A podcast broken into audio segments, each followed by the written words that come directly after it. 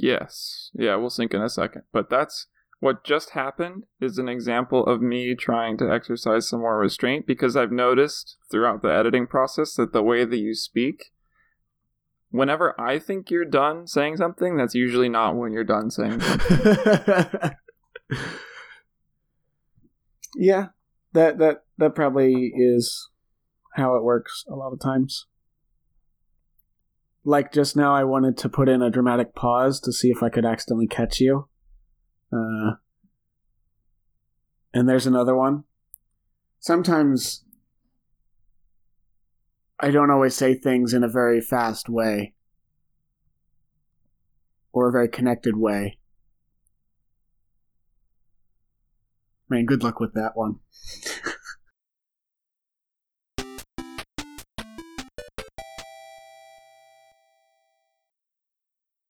Welcome, everyone, to another episode of Res, the show where we talk about various types of media.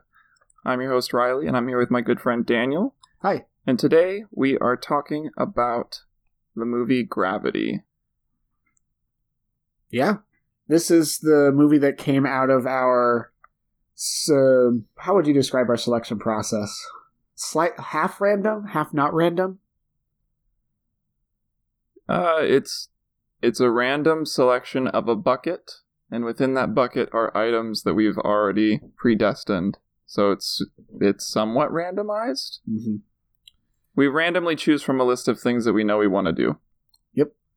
And previously, we uh, we landed on that we were going to be watching some kind of movie, and I put forth Gravity for a variety of reasons, but mostly because I really wanted to see the movie, I really wanted to talk about it because it's a it's a pretty iconic piece of half sci-fi, half drama, and uh, I'm looking forward to hearing your impressions about it. But first, how did we do last time?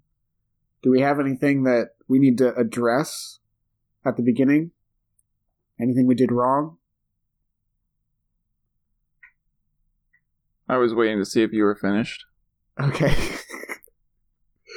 yeah, so normally at the start of each of these episodes, we're going to do some sort of follow up segment in the event that we've said something wrong or there was a question left unanswered. Mm-hmm. Um, and other people, presumably, if there are other people listening to this beyond just the two of us, they will tell us things that we should do follow up on. But because we're pre recording the first few episodes of this show, we don't have anybody else to tell us those things. So, there's not really much to follow up on, except for a question that I have for you after doing several hours of podcast editing on the first episode. Uh, and that question is Have you actually gone back and finished playing The Secret of Monkey Island like you said you were going to? This is, I feel like, a really good opportunity for me to explain how to the audience, I digest content. And that is so you haven't. In a word, yes, I haven't. I have a rather large backlog of things that slide on and off of the backlog as I get really excited about about playing the game, seeing the movie, watching the show, whatever it ends up being. And Secret of Monkey Island is definitely on there, but I put it aside for a variety of of other things that I needed to tackle for this podcast, for all that kind of stuff. So I will complete it. This has this has been ordained. Everything on that list gets completed, but not this time. I'm. What's the thing that's been on that list for the longest amount of time? Ah. Uh, it could be Battlestar Galactica. Mm, Could be. it's I- been a while. Yeah. I, I can't remember if I told you or not, but I have five episodes left in the entire series. Plus, I guess the uh, the made for made for TV movie The Plan. But that kind of doesn't, from what I had seen, that doesn't really fit in with the actual narrative of the show, like chronologically. So it, it should be okay. And it's been what, like seven years at least? Oh. I'm three years out of college. Wow, okay. Uh Yeah, we're old, man. Maybe five years. I'd give it five years. Yeah. It always comes back, though.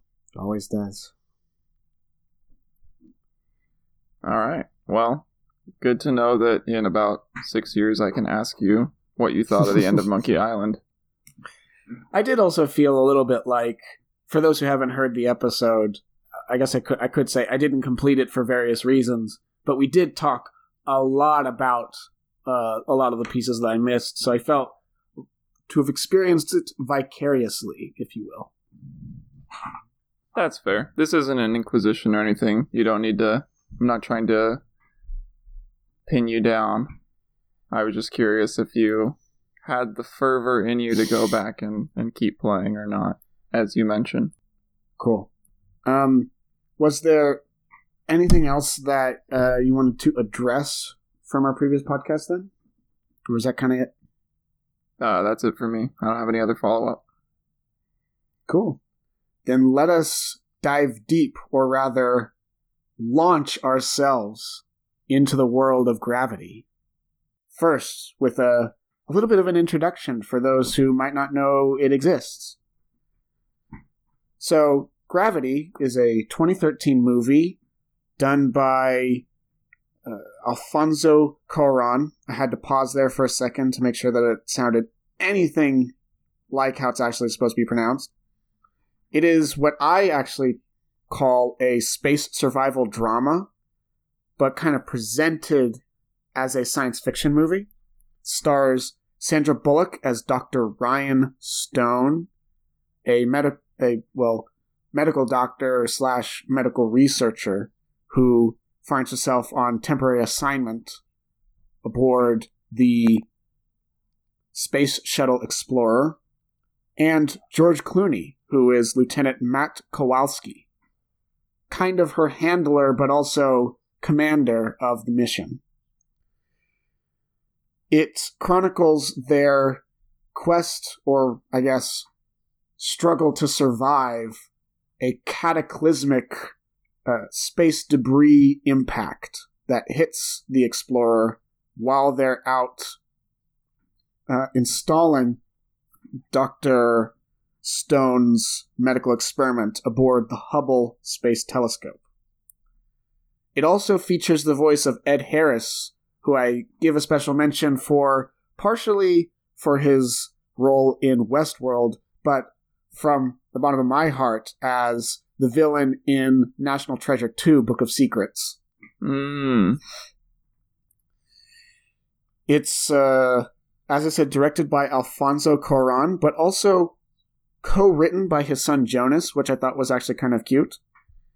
It shows that they were both really on the same page for a lot of the a lot of the pieces as we'll probably discuss throughout this episode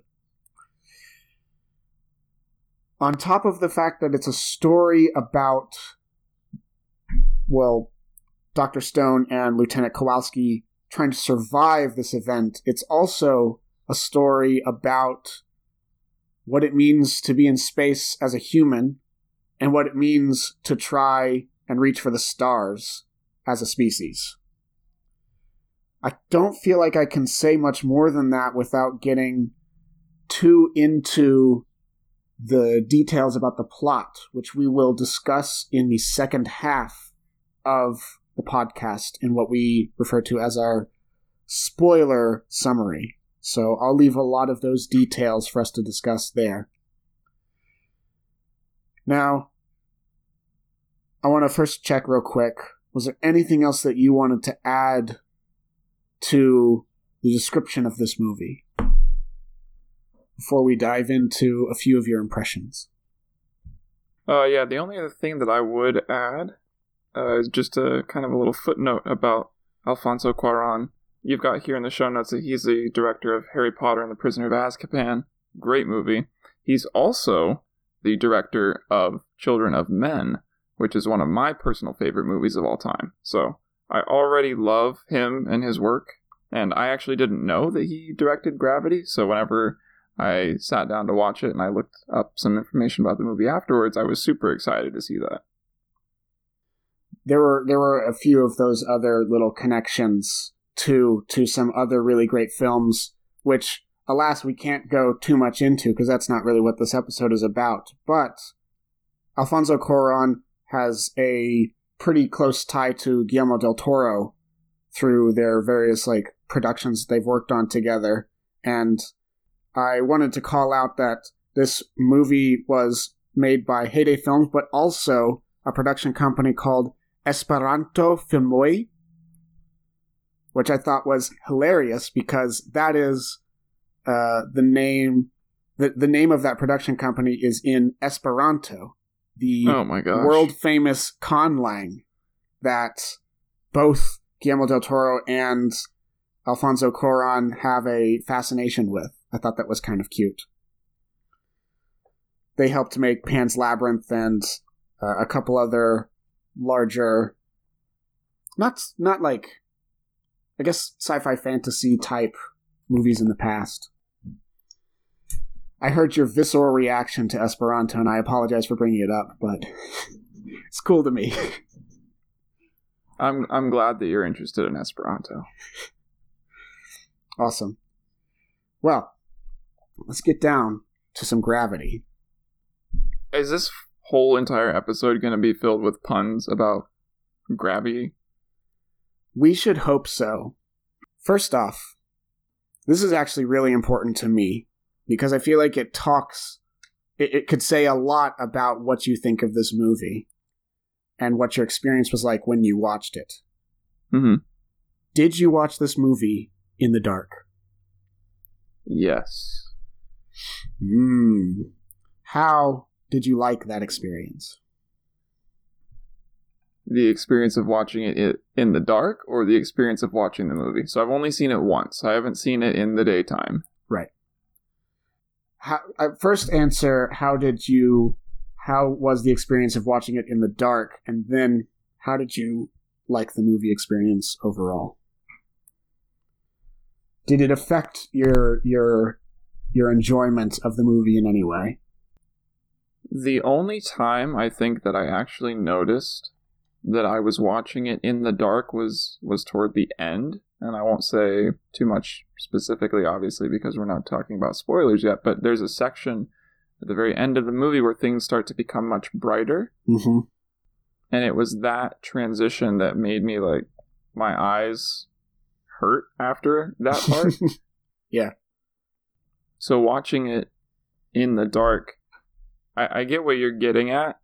Uh, probably about a greater sense of immersion yes. in in most of the the context of the movie, and I would say, yeah, I felt much more immersed in it than I probably would have been if I was watching it, you know, right now when it's still sunny outside.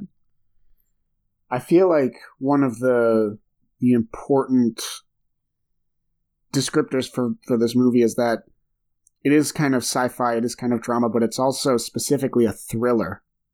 You're trying to you're trying to feel everything that the director is trying to throw at you. And I actually wrote down my very first note after I finished the movie was I should not have watched that late at night in the dark. Yeah, dude, my first note, my so I've got up at the top of my paper here, gravity first view notes. And then there's a line under that to signify that that's the title of the page.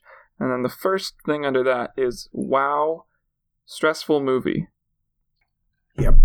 I have a feeling that both of our decisions to we actually watched it in the same night, so I I even though we were separate places, I assumed that you also were in the dark and I was like, "Ooh, this must have either really dialed things up for him or or actually that's just it. it this probably dialed things up for him." Mm-hmm. Yeah, I was actually whenever I finished watching a little bit concerned for you because of how stressful the movie was. yeah. Uh, Were you stressed out whenever you finished watching this thing? Oh, absolutely. it was just I was I was destroyed. Because I know that you typically don't like stressful movies and that they can make you somewhat distraught. Yeah. Is that something that you like? Were you trying to go to sleep and you were just like, no, the rest of the night? It it there was some exhaustion that played into getting me to actually go to sleep that night. It was actually the day after when um, Rachel and I were were having to do some business in Fayetteville, and on the way home at night, I was I was like, "Oh my goodness, I don't, I, I feel like I'm still being affected by this this this environment.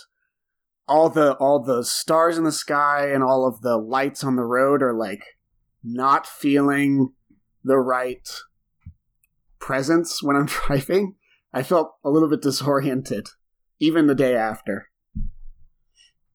Can we can you explain a little bit of of why that is? What is it that this movie was, tr- or the the people who made this movie were trying to to make you feel? What were they doing to to make maybe some of that disorientation come out?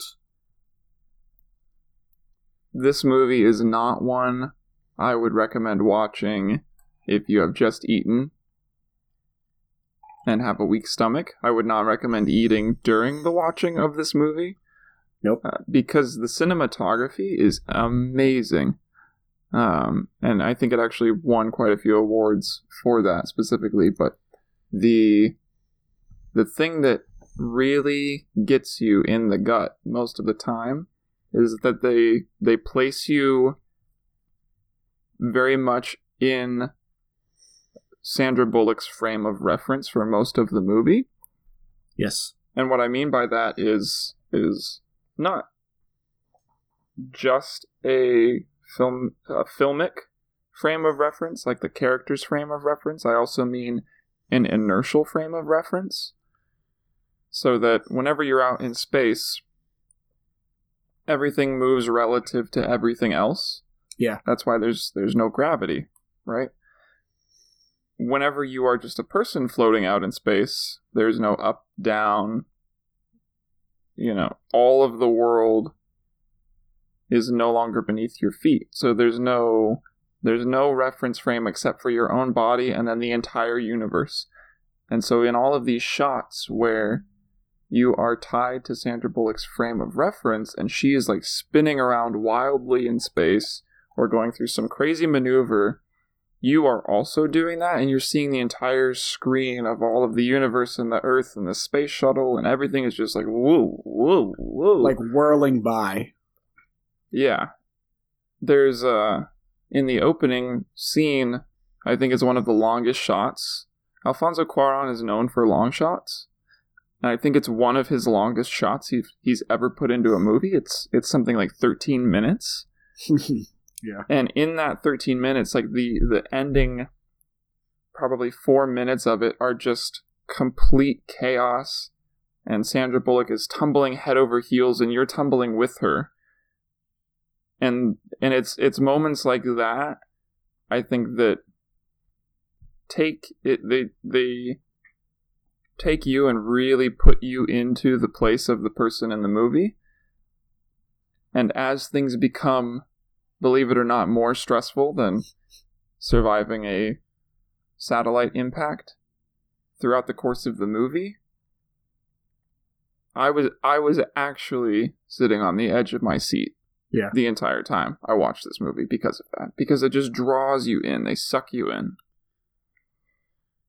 I felt like this movie did an, a a very good job of making me feel clearly like I was in a similar level of danger that Doctor Stone was in, which contributed to like you feeling anxious afterwards, the day after, and like, but also at the same time being like very much a part of this story. Hmm it's not necessarily like an ex, an, ex, an exact mapping of onto her experience. It's kind of like you're her parrot on her shoulder, but also tumbling through space with a little parrot helmet on, going squawk, squawk, get me out of here, get me out of here. yeah. and it's one of those I, I liken it to uh, if you've ever been on a, a boat at sea for any period of time, when you come back to land and you get off of the boat, and the next day you're walking around and the entire earth is moving like it's the ocean still, it kind of gives you that feeling. Like after you're done watching it, you can almost still feel that things are moving in ways unexpected. Well, that's that's that's interesting that you might not have quite felt as I'm not going to say like I'm not going to frame this too negatively as anxious about the movie as maybe I did, but you still experienced what I feel like the creators of this movie were trying to to make us feel, just not to the same extent. Is that fair to say? Oh, I was absolutely anxious through the whole entire movie. Oh, okay. I see. Misunderstood then. Did that we can maybe cut this part out if it's not really what how you want to go about doing things. Excuse me. But did that translate into you having a really positive experience about this? You can put this in terms of uh, the Armon scale if you wish, because that's that's a you know it's a tried and tested way of rating things. But generally speaking, was it a positive experience because of that, or did it go too far with the way they presented the scenes and the story? So the Armon scale for for people who are unacquainted, we can't mention him on every episode of the podcast. Okay, let's say that somebody else came up with it then.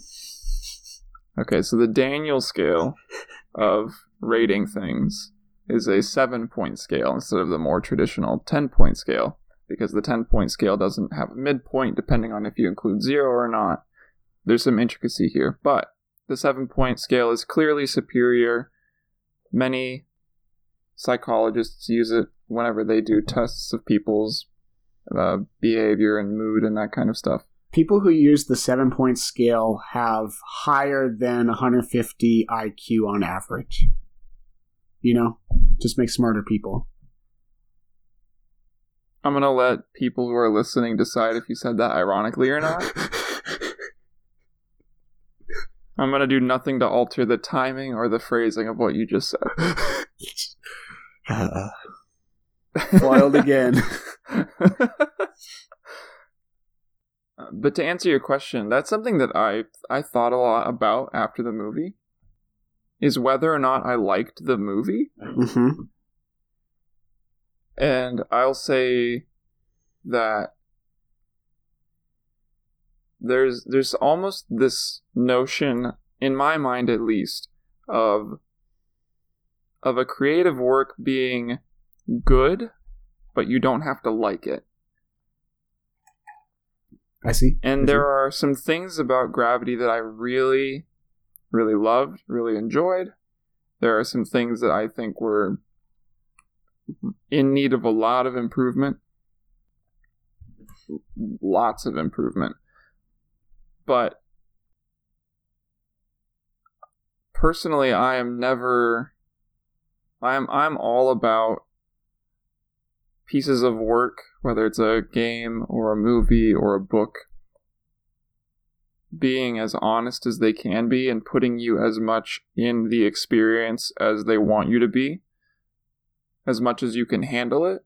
So my personal feelings of anxiety and and fear and tension throughout the movie. Those things are not good. They don't feel good but that's kind of the point of the movie. And so i think to that to that end i'd probably give this thing like a 5 or a 6 on the 7 point scale. There are definitely things that i think detract from it as an overall work and i might not have been a happy person when i finished watching the movie but I think the movie is very good, and I think that what it's trying to say is important, and I think it's it's good to go through that experience. I want to put a pin in in um, what you think the movie is trying to say you know, to to address in just a second.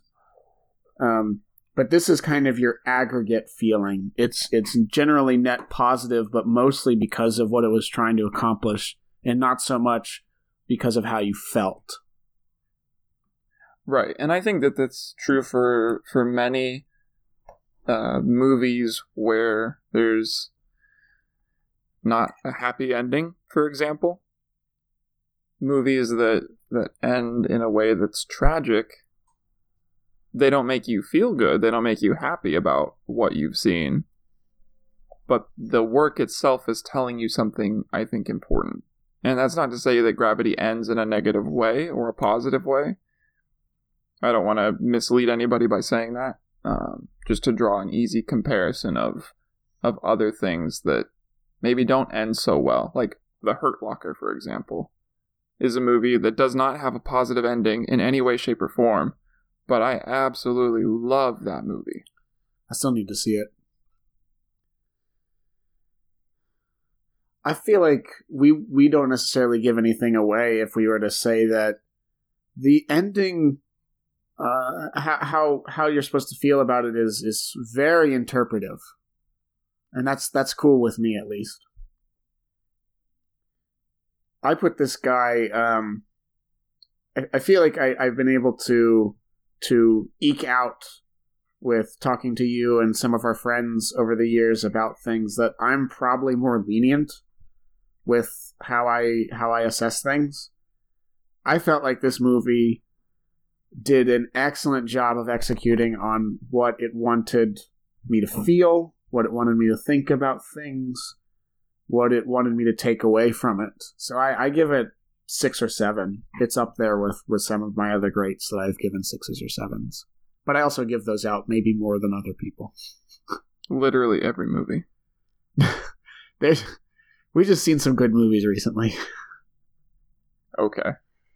I'll give you the benefit of the doubt. so, by us putting a score on this, have we officially made this a review podcast? Not necessarily. I just wanted to to to get it like a easy digestible. It helps me frame exactly how to approach this with you. I feel like I because if it was if it was lower, I would have a few things that I feel like we could we can dive more deeply in on later. But don't get me wrong, I have critical things to say, and at points it might seem like I think this movie is a two or a three, but I think that there are aspects of this movie that are two or three. I think the overall experience is definitely a five or six. So, back to that pin I put in. Mm-hmm. You you kind of uh, not necessarily a throwaway comment, but you you you in passing mentioned that you feel like this movie was actually trying to say something. Uh, in the in the intro to this, I kind of mentioned some some larger themes, but did you agree with with the placing this this story as kind of a story about humanity as well, and or was there something else that you felt like you got out of it aside from just a cool story about survival in space? Are you asking? So, so you think that this movie has things that it's trying to say about humanity in a broader sense? I feel like that's definitely there. There's uh, there's some things that we'll have to that we'll have to mention in the spoiler section, but there are times where Doctor Stone is playing the whole human race there's there's times where she's she's experiencing something that everybody experiences in like a kind of a story type way but there's also times where she's just through her actions kind of pantomiming uh, elements of, of human existence. There's uh, we're, probably going to have to talk about them a little bit more because they're they're very very contextual to the story but they they're they're there at least uh, in my assessment, and I was wondering if you if you felt that same way. So what you're what you're talking about is whether or not Doctor Stone can be used as a proxy for humanity in this in what this movie's trying to say. Definitely as one of them. And if there was anything else that you felt like you picked up on that maybe I didn't pick up on that were that were extra on top of the story themes or mes- or messages that the creators were trying to get across. I know I said last episode that I think it's very difficult to establish authorial intent. So I won't really try to speak on what I think the the writers and the director were trying to explicitly say in this movie because I don't I don't know if they're really all there or not. I do see like this is firmly a survival movie. Uh, it, it definitely fits in that genre. It's almost it's almost prototypical within the genre. There's so many tropes of survival movies that come up in this thing. Whether or not I feel like Sandra Bullock's character generalizes onto to some of the more human experiences, I it can be there, I think, if you read between the lines on a lot of the stuff that happens. But this is where I some some of my discontent with the movie comes in is is a lot in the characterization of the people in the movie and the way that they relate to one another. And Sandra Bullock's character, if that is the intent, I just I just feel like by not telling her story in a more complete and explicit way, they've actually watered down the elements of the human experience that she is there to convey. And, and what I mean by that is whenever she's going through these these difficulties in the movie that are there to address character flaws? The oftentimes you don't learn about the flaw until moments before she's addressed it or you don't realize it until you're looking at it in retrospect. I, I think that almost the the primary objective of Gravity as a movie was more about the what it feels like to be alone in space and then the secondary layer that was put on top was the characterization of Sandra Bullock as Dr. Stone. And and that characterization is very thin and I that's why I don't feel like there's a lot of if the movie's saying anything about humanity, it's very very weak in my eyes. Yeah, totally fair. It's actually kind of uh, ironic then if they were given 90 something rather minutes with two characters and you don't feel that they did a good job of of at least explaining those two characters. That's definitely a flaw. it might be because I think I think what you're saying is is fair in that not in the sense that the movie's necessarily trying to say something about humanity, but I think that this movie really is an experience. I think, as we both talked about, you know, you come away uh, very viscerally reacting to this thing. And what I think gravity tries to do is make you think about the situation and make you think about how you would feel if you were placed in Sandra Bullock's spacesuit because that like that's a very powerful thing to do um, and so people are going to have different answers to to the questions that get posed in the movie. And depending on how much you've thought about those things maybe you don't have answers at all. And that can be a, a scary thing to experience. I just think that by it's kind of tough right? You can't have a movie where you don't characterize the main character at all. But that's almost what you need to do for this experience to have the full impact that it can have. So I think it's it by the medium uh, of film, you're kind of hamstrung into this situation where you want somebody to have their own authentic reaction to what's happening, but you kind of have to prompt that through a very thin, watery main character. Is this like a, a Master Chief kind of situation where you because Master Chief, the main character from the video game Halo, because it's in a video game, the designer's main goal there was to try to get the player behind the mask as quickly as possible. And that meant not necessarily telling you much about who the Master Chief was. Is it that kind of situation? yeah, I think that that illustrates a really good.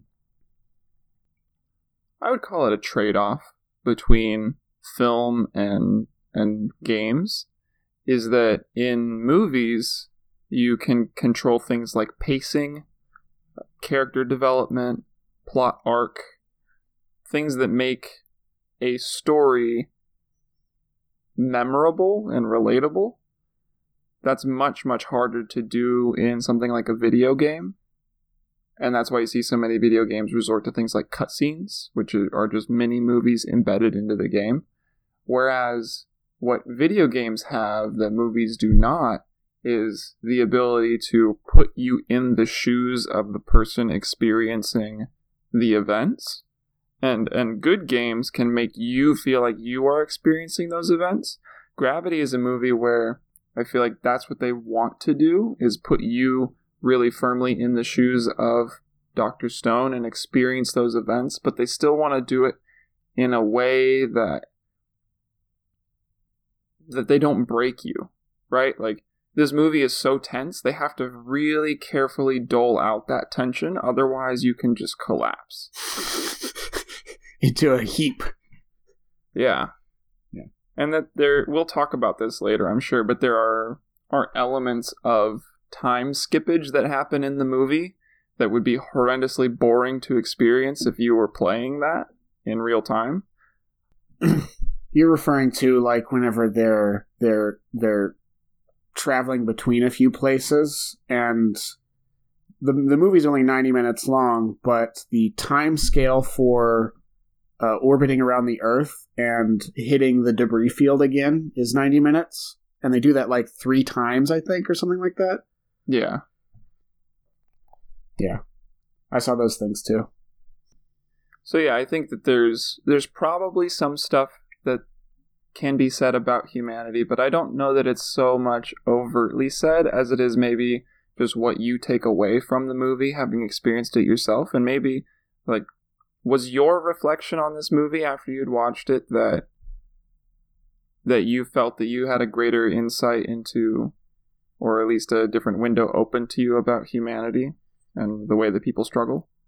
I, I can't I, again I can't get too much at this stage in but there were there were moments during this film where I did feel like because of some of the things that that Dr. Stone was experiencing with her life even outside of this, you know, tragic catastrophe, the thing that the that the the events in the actual movie because of those kinds of things, I felt like it was specifically designed to say you know these things that you've been carrying around for a long time?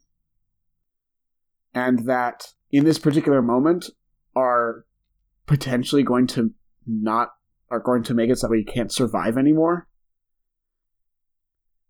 This is something that you should not have all the time. That you should try as as hard as you can to not forget it, but to put it down take it off your shoulders so that way you can actually like go forth if you will. This is also not revolutionary. I, I i don't i don't mean to say that it is but i felt like that was maybe something that i took away from it for at least two parts in the movie um which we'll get to later. I saw dr stone like express the frustration that she has with with what she carries with her and then learn to put them down. Learn to to to keep on going and actually survive basically. Or survive as long as she like could in that situation. Right. So those were some of the things that i felt like i was noticing and i was just curious if if if you were if you were taking the same thing away from it but it sounds like what you were experiencing was a lot more it's not exactly of course but a lot more analogous to how video games can can i feel like put people into an experience rather than like giving the not giving but like providing hooks for people to feel things like I felt maybe. Is that fair to say? Yeah, I think so. Like it was it was more the movie was more to you like a portal into what it would be like to go through something like this than it was to reflect on maybe some things that like you deal with yourself that doesn't have anything to do with spacewalks and debris fields and and the terror that that that brings i guess Not that you know about. i i i can't rule out that you have survived the destruction of a space shuttle and uh and are here today only to reveal that you are Sandra Bullock, but I am actually George Clooney, and I'm on the International Space Station as we speak. George Clooney, let's actually take a moment really quick to talk generally about our our two main actors. I, I did want to address a point that you you had made about. It sounds like to me one of the key themes that you took away from the movie that I thought was interesting was that it's it's a lot about what is the thing that you are are carrying around with you that's holding you back. In a lot of ways, I, I think I saw the reverse side of that coin, which is to me, this movie is asking you as a viewer what's driving you forward. What's the thing? And I think this is something a lot of survival movies tend to do, but ask you through the lens of the main character what is the thing that is making your life worthwhile? Like, what is keeping you going forward on the path? Because in these thing in these situations, people can just like totally give up, right? But Yeah. something has to push them. Right. I think that's part of the the formula of a survival movie is the point in the movie where the characters think is this really do I really want to go through with cutting off my own leg? Is it going to be worth surviving after I do that? And they have to answer that question yes or otherwise the movie gets cut short and you have a 45 minute blockbuster. yeah. So I thought it was interesting that we both saw the same theme but through a different angle. Yeah, that is very true. I, I like your I like your coin analogy. It is really kind of the same thing. You get the same thing out of it. You get them continuing to push the plot. Right. Which is ultimately all that matters in the end. Exactly. Re- really quick, how did you feel about Clooney and Bullock? I've seen um, Sandra Bullock maybe only in one other movie before, but I mean, I've had the the other context I've seen George Clooney in is like Ocean's Eleven and Yeah. like a very different situation. How did you feel like they did in this movie? So this is something that this is I think the curse of a good actor is that once you're once you are a George Clooney and I'll I will admit I have not watched many movies that Sandra Bullock stars in. So I can't place her the same way that I can place him, but I've seen a lot of stuff with George Clooney in it and it's gotten to the point where when I see him in a movie, I don't think, "Oh, that's Lieutenant Kowalski." I think that's George Clooney. Yeah, George Clooney's an astronaut? he's not a fox anymore. Yeah, it completely rips me out of of what's going on. Yeah. Um so I have to say that honestly George Clooney was one of the most immersion breaking elements to this movie. fair, totally fair. So in that way I wish that they would have gotten somebody who was less recognizable or less known for being a character actor would have been good. I uh I had actually seen Sandra Bullock, like I said before, and I did feel as though she was a lot more it was a lot harder to see the actress through her character for a few reasons. She had slightly different I mean she was in a spacesuit the entire time pretty much, but she also like had shorter hair, was in like space jumpsuit thing. Like it just it was just like a super different setting. And they didn't do that with George Clooney. You could still see his face, you could still see his hair. He looked exactly the same as he's always looked. Oh yeah, he didn't even have a head cover thing like you're supposed to do, did he? No. Oh well, yeah. So it was just George Clooney in space. Yep. we're gonna we're gonna break into to the ISS's three largest casinos all in one night. Who's with me?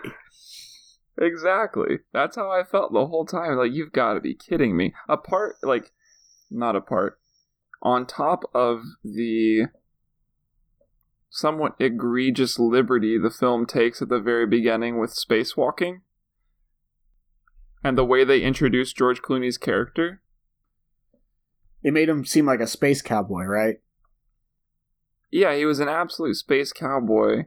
He he's riding around on this. So they do this because it's important to the plot later. Go figure. But he's riding around on this little space jetpack that he can just whiz about the the space shuttle while they're working on the Hubble, and he's he seems to be doing it at first for no reason other than to illustrate what a cool guy he is because he's also as this very important mission to alter the hubble is ongoing just telling stories and trying to talk to mission control in houston and have a good old time. Later you learn that he's actually trying to set a record for the longest spacewalk which fine that's a, a decent character motivation to be doing what he's doing. I don't think that that would have justified him zipping around freely in space in this space jetpack. As we later learn in the movie, space is quite dangerous. And they wouldn't normally let you get that far away from a structure in space. So the way that they introduce him, on top of the fact that he's George Clooney, just like I feel that there was a better casting choice to be made. Interesting. I didn't necessarily feel the same aversion to it. I, I can usually I can usually play pretend like I'm seeing a stage play that that they're being a character. But I do I do agree that he was a lot more recognizable. He the way that they wrote his character doing some of the the the kind of not necessarily sillier things. I think that there was an ulterior motive for for some of the stories he was telling. Oh yeah. I felt like yeah, they were a bit silly, but I was I was probably I was probably okay with them. I was okay with his attitude. Don't get me wrong, like I love the fact that he was there to provide some sort of levity in this otherwise completely dreary and challenging movie. I'm just saying like he it was it was hard to reconcile his presence there. What do you think about Sandra Bullock? Since she kind of she is the headliner of this movie. She carries a lot of it on her own back. She is basically the only explored character in this movie. I I felt like uh, I, really enjoyed her performance. Once we once we go through the, the, the break and, and get into the sponsor segment, we can talk about those those moments that I was referring to earlier that I felt like really really told me maybe some like something special. Um, otherwise, I do have one thing that I want to say about the premise of her character, which maybe it's a little bit nitpicky, but yeah, what the hell was she doing there? right. What, what, did, I remember that they sent a, a teacher into space or whatever, but then her freaking shuttle exploded in real life. Like that, I, I think they I think they send astronauts into space, and not like not fans of the show. Well, and the real life teacher who went to space was also an astronaut. Like she wasn't just somebody who got strapped into a chair and flew out into space. And Sandra Bullock says in the movie, like, "Oh yeah, I had to go through six months of training, and I did the whole underwater, blah blah blah." So she's clearly a, a certified space person. But I think the issue that the thing that you're taking issue with, maybe, is the thing that I took issue with, which is why is there a medical doctor performing an experiment on the Hubble Space Telescope? there's got to be like little compartments that, like in all these big satellites, they just shove stuff into. But I personally didn't think that that in in a in a plausible scenario that she would have to be the person to shove it in herself. Right. Like the thing that she's installing at the beginning is some sort of Lego computer module. Yeah. that you just like bloop, it's in there. It's not like a hamster in a little cage that you've got that you've put into one of these secret Hubble compartments so that way you can run tests on hamsters hamsters in space. You would send that to the International Space Station. Why the Hubble Space Telescope? It's the it's far away. they had to they had to get them far away. I guess so. There were probably, and this is an example of it, many situations where the writers knew, oh man, we gotta. There's there's several beats we have to hit here. One of them is we have to travel. Another one is that we have to have somebody that has to overcome something, and a normal astronaut wouldn't have the same like struggle that that Dr. Stone would have because they've done it before. That's supposed to be Kowalski's character, is the I've done it before guy. Yeah. He's it's not his first rodeo. But if if that's something if if those are the criteria you need to fulfill when I hear that, my first thought is not medical doctor. One of the reasons I think they might do that is because medical doctors are smart people, and so if you're a layperson just watching the movie, you have no interest in space whatsoever, you go, oh, she's a doctor. She's smart. She should be in space. But I think a much better choice, and it's not even a. It's not even something that factors into the script later. That's why it irritates me so much. Like, there's no thing that she does later in the movie that requires her being a medical doctor. So, like, they could have written her, write her in as an astronomer, make her somebody that studies stars and, like, knows things about space and knows things about the Hubble Space Telescope and make her, like, the world's smartest astrophysicist astronomer who's, you know, putting a new module into the Hubble Space Telescope so we can do some crazy, amazing thing.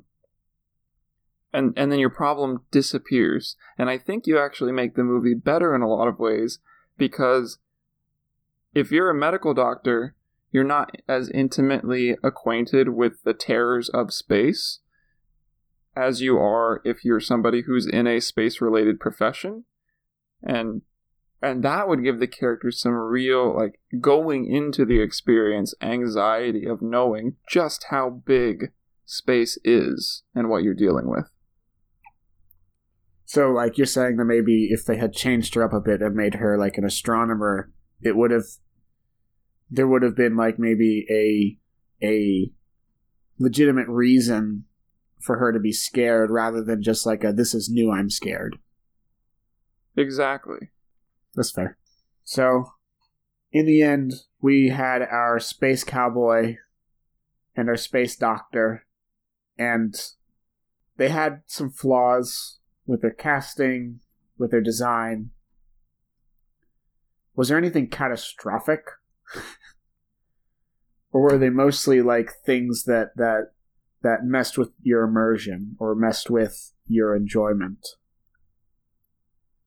It, it wasn't catastrophic by any means. I think that the there there are other characters, like we said in the beginning. Ed Harris is in there. He's the voice of Mission Command in Houston. There's also a third guy on the uh, space shuttle mission who? Sharif. this is not a spoiler. He dies in like the first five minutes in this catastrophic satellite accident. The movie already you know that you're not going to be attached to this person the way the movie frames things in the first few minutes. But i think that is it. That's who's in this movie. Yep. so it's a very very small cast. And for risk of getting too far into criticisms of the overall movie's tone when it comes to scientific authenticity, I can leave it there. I actually I actually feel like that's those are some perfect things to address with some spoilers. That way you can just go ham I'm feeling like I'd like to start talking about some details. Or, or did, was there any was there any kind of spoiler free closing thoughts that you might have before we dive into our non sponsors? I think that this movie was really well made. Here, here's one thing that we haven't really touched on yet, which is the the things that this movie won so many awards for, which is sound design and visual design. The special effects in this thing are just breathtaking. They really are. It uh I can't remember exactly what that list of awards went to, but there were 10 nominations and 7 wins of Academy Awards, which is, you know, crazy. Most that's like that's like uh Lord of the Rings Return of the King level sweep. Yeah, it was a huge huge award-winning thing, and it, it's obvious why. I've got the movie on DVD, and whenever I put the disc in, I actually said, no, I can't watch it like this because on my TV it was just a little bit too grainy. So I went ahead and actually paid to stream it in in high def, yeah. so that way I could get the full experience. And I'm I'm really glad I did that because that's the movie is gorgeous. It it looks like way more high definition than space footage usually is. And somehow they pulled off making that good. Like you could make it look really fake, but it was they were detailing there was detailing everywhere on the outsides of, of structures, on the insides floating around, the way light would go through things, and then not even to mention the sound of the inside of the spacesuit. I, I I don't want to say. I guess uh, we'll, we'll talk about more things that happen and, and the sounds that they made, like like in the in the Soyuz and in the ISS. All of those, very very well done, uh, in my opinion as well. Helped with the immersion a lot. Yeah, and I think as a general rule, the sound design was just it was very good. They did a lot of shots from the point of view of space where there's no sound and those like rather than I think flaunting, oh, we're in space, there's no sound in space. They did it at times that were impactful to the story, to moments when normally sound is what gives you the as an audience member a relationship to the climactic event that's going on. They take that away and they make you just look at it and and want to fill that in yourself. I think it's really impactful while also being justified. I feel like the music, which normally in in a in a lesser film would have would have filled those voids with like da da da da da da da da da, like like oh goodness, it's Indiana Jones time, things exploding. It it was like it was very very subtle. I couldn't I couldn't name a single tune or, or point to a single tune in there. I feel like they used the music in the perfect ways the perfect times, like in the Soyuz capsule, to to like bring out some things that you might have forgotten. Like, oh, I had been I'd been kind of paying attention to the silence around me or the terrible structural noises around me. I forgot that like this is still a story. There's still something happening here. And then that's when they hit you with with the music, I feel like. Yeah, you can credit a lot of the immersive quality of the of the movie to the sound design and the visual design, and it, you know another aspect of the I think the casting choice of Sandra Bullock that was very good was how emotionally well modulated she was for the things that her character was going through. She really sold a lot of the duress.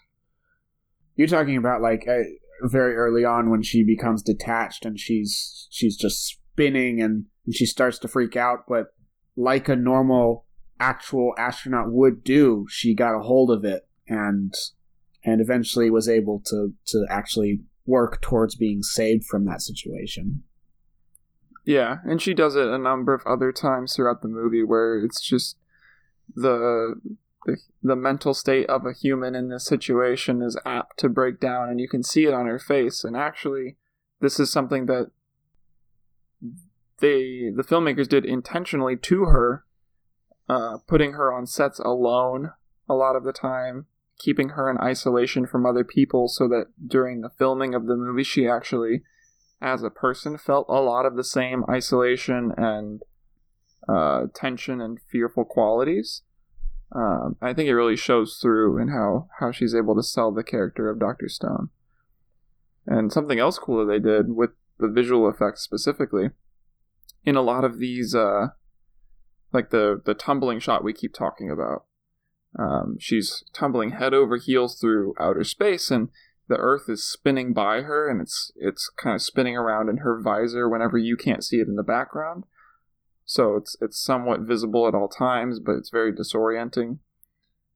The way that they shot that and a lot of other scenes like it was they had this this weird like three axis torso arm that she was strapped into that was like you know flipping her around but to get to make it look like she was tumbling head over heels they created this room full of of like OLED displays that actually projected the tumbling earth around and around her. So they were filming like inside of this room with these these lights going on to make it the it's kind of like a blend of practical and special effects. I thought it was really cool. I wonder how much of of that actually made it into the film, like the actual OLED displays directly, and how much of them got painted back over. I, one little tidbit about that cage by or about that room that uh, that I found earlier was that this is actually called Sandy's cage. Okay. I thought that was sad and happy What does at the that same mean? time. The the room where they were filming everything for her. Oh. They tried to they tried to at least until she was in the room make her feel a little bit better about it by like saying, "Oh, it's it's it's Sandy's cage." oh my gosh. Yeah. I remember seeing that uh, a good portion of the shots had to be CGI for like actually placing the things, which to me is all the more impressive that it that it turned out to be so clear and so clean. Because sometimes you just had to like put a face onto a model or the footage of a face onto a model and have still kind of film it as though she's actually tumbling and things like that. But for the actual motions of her suit or whatever structure she's on, those had to be choreographed and then and then synced up precisely to make that actually work well. Yeah, the technical ability of the of the filmmaking is really impressive. So I think that's the last bit of non-spoiler juice I have in me. Well then prepare yourself because we're about to squeeze you that much harder. Oh god. Before we do that, I'm gonna go to the bathroom. That's just a really good idea. I've drank all my water. I'll be back too. Okay. Passwords are tricky. It's hard to memorize 70 different characters, unique symbols, numbers, in all kinds of permutations, one for every website. That's why we're very glad that today, No Password is sponsoring the podcast. No Password is the password solution that strips away all of the difficulties around keeping track of your various passwords. It does this by taking every website that you've become registered to and deleting your account. Makes it very fast, simple, and easy to get on your Facebook, your Twitters, your Yelps. Because you can just use the public free version, like most people. No Password provides a 100% guarantee that they will never lose or use any of your personal data because they don't store it. They don't have any passwords. So thanks to No Password for sponsoring this episode. This episode is also brought to you by Free Cats. Want a cat? I've got two. Want two cats? Even better. These models are guaranteed to be cute but expendable. Also guaranteed to destroy you from the inside out. Remember the days of easy breathing and furless floors? Kiss those days goodbye by ordering your next pair within the next 20 minutes. Free cats. What have you got to lose? Thanks again to Free Cats for sponsoring this episode of Res. So, let's take a moment to give a little bit of clarity to some of these things that we alluded to, some of these events during the movie, so that way we can talk about them in a little bit more detail the things that we were picking up, things that we liked, we didn't like. Can you go ahead and summarize the plot? Yeah. So the the overarching plot of Gravity is as follows. As we've already mentioned, uh, Sandra Bullock plays Dr. Ryan Stone.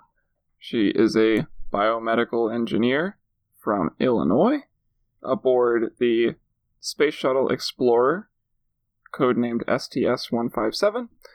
She's up there with Matt Kowalski and a third guy whose name I, I don't even remember because he's not in the movie for very long. He was he was super not in the movie very long, but I believe it was like Sharif or something.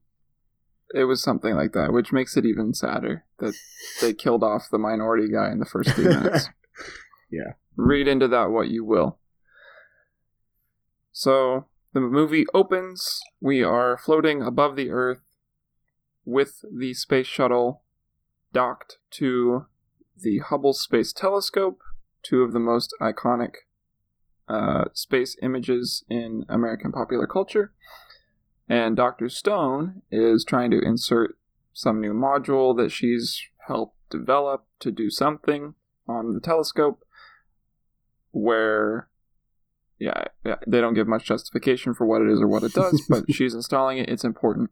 George Clooney, as we've already mentioned, is kind of zipping around in what you can imagine as a sort of uh, booster seat for astronauts, where he's in like a little throne and he can zip around in any direction he would like by controlling a little joystick with his hand.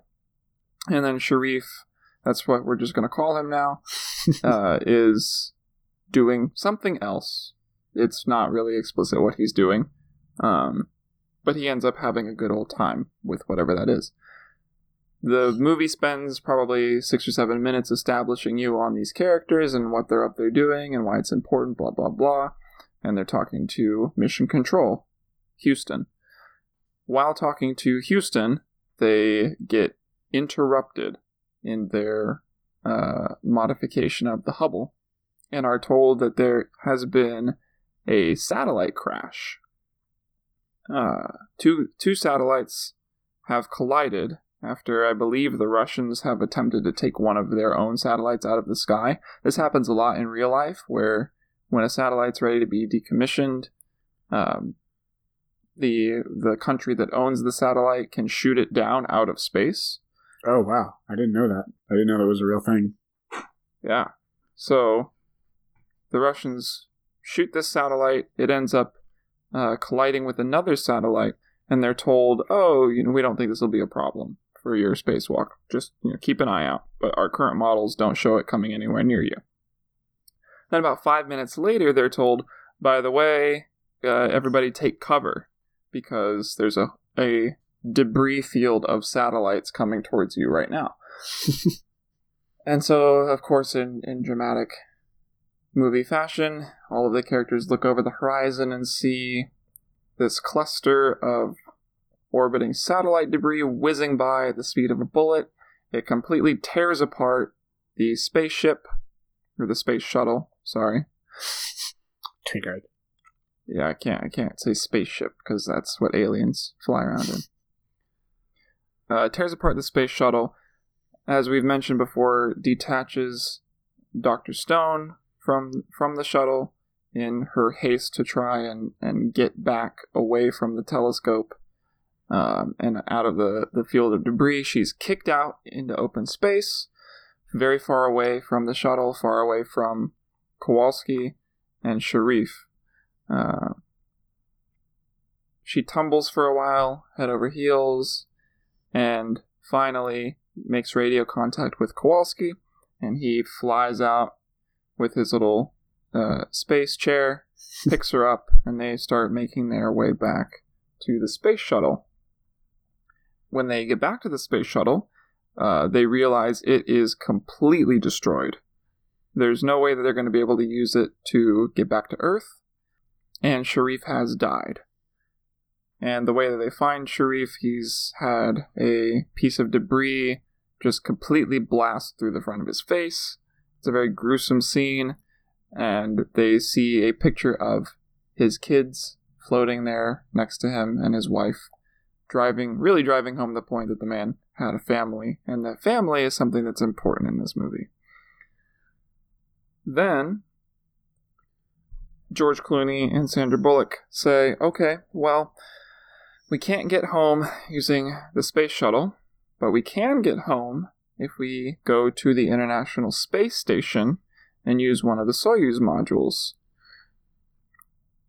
I won't go into the details about how that works in real life, but in the movie, they're at the same orbital plane, they're at the same height from the Earth, as the International Space Station, and they're traveling roughly the same speed as it. So, as it's depicted, all they have to do is use the space chair that George Clooney is sitting on and tether Sandra Bullock to it and yank her ass across thousands of miles of open space to get to the ISS.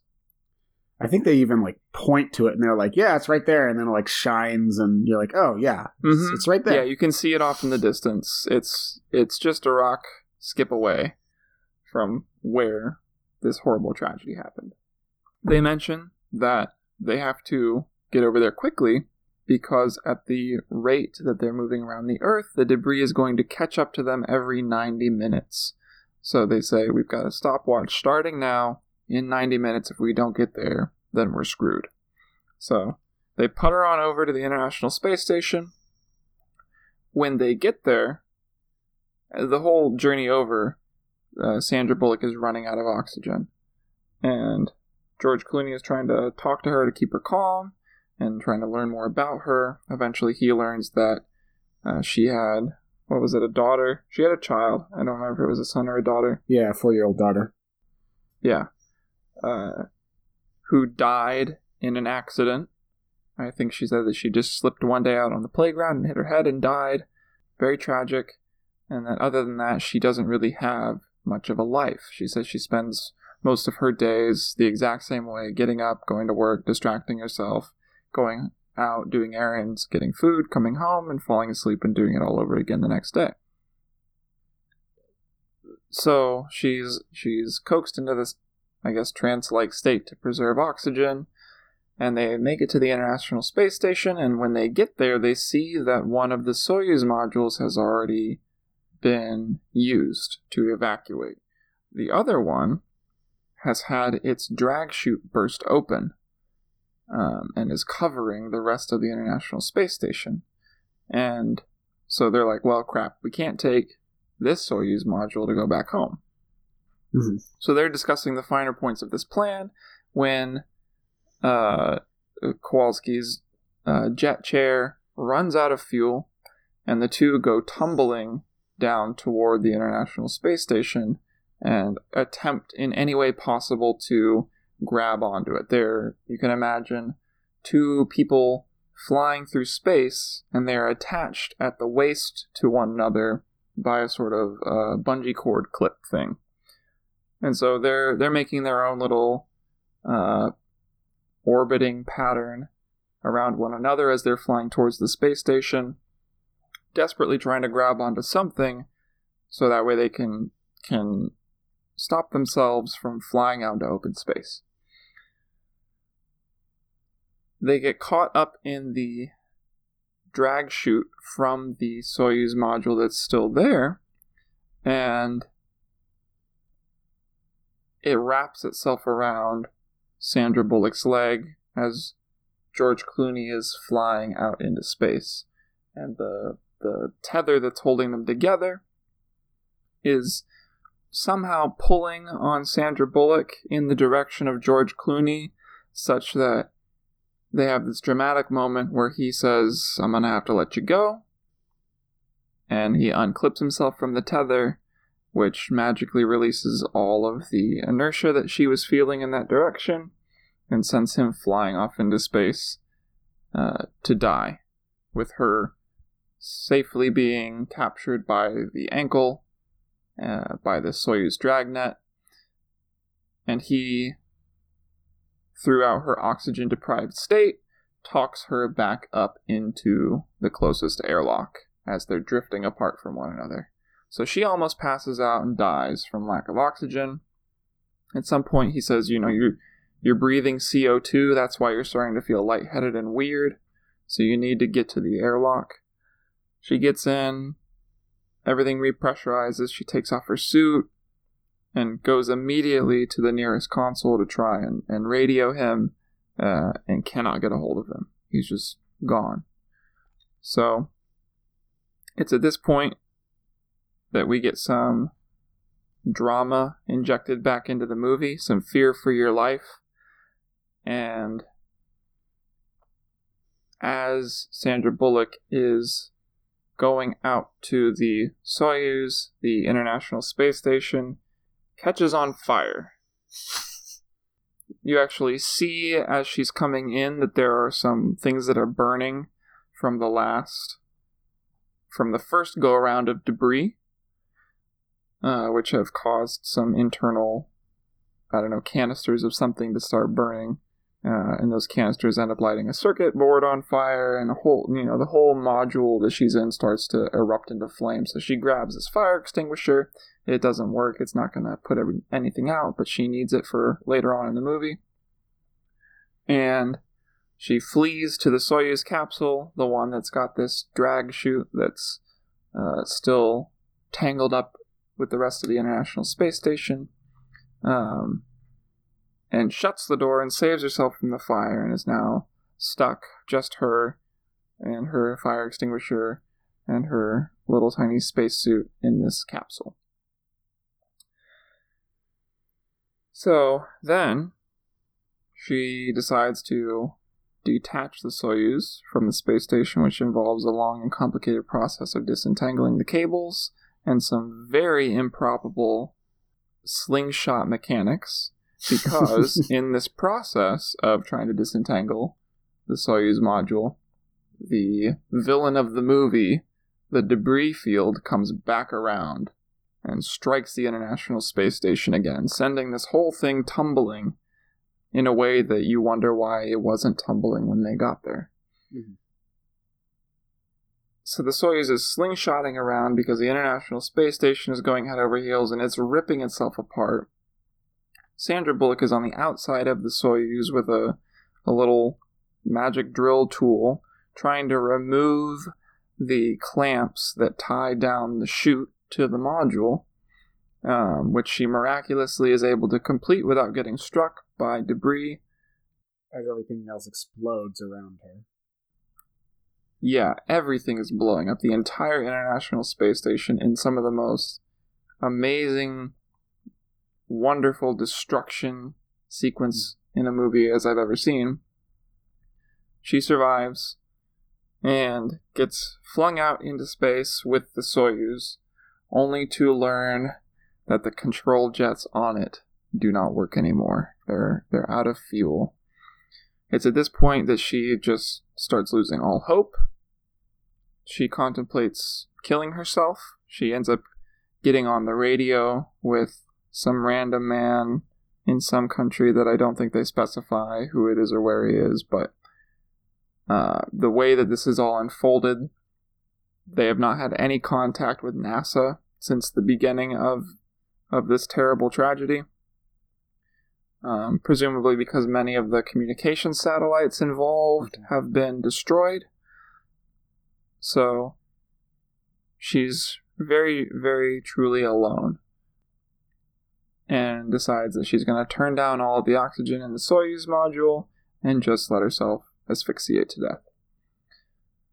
At this point, George Clooney shows back up on the outside of the module and he opens it up and just hops right on in and the two of them have a rousing discussion about what what is worth living for and what uh, what demons of the past they need to put away and to get over um, and he basically convinces her that she needs to go on uh, that dr stone needs to go on living her life because that's the best thing to do in this case, and that it somehow honors her daughter's life by choosing to continue onward.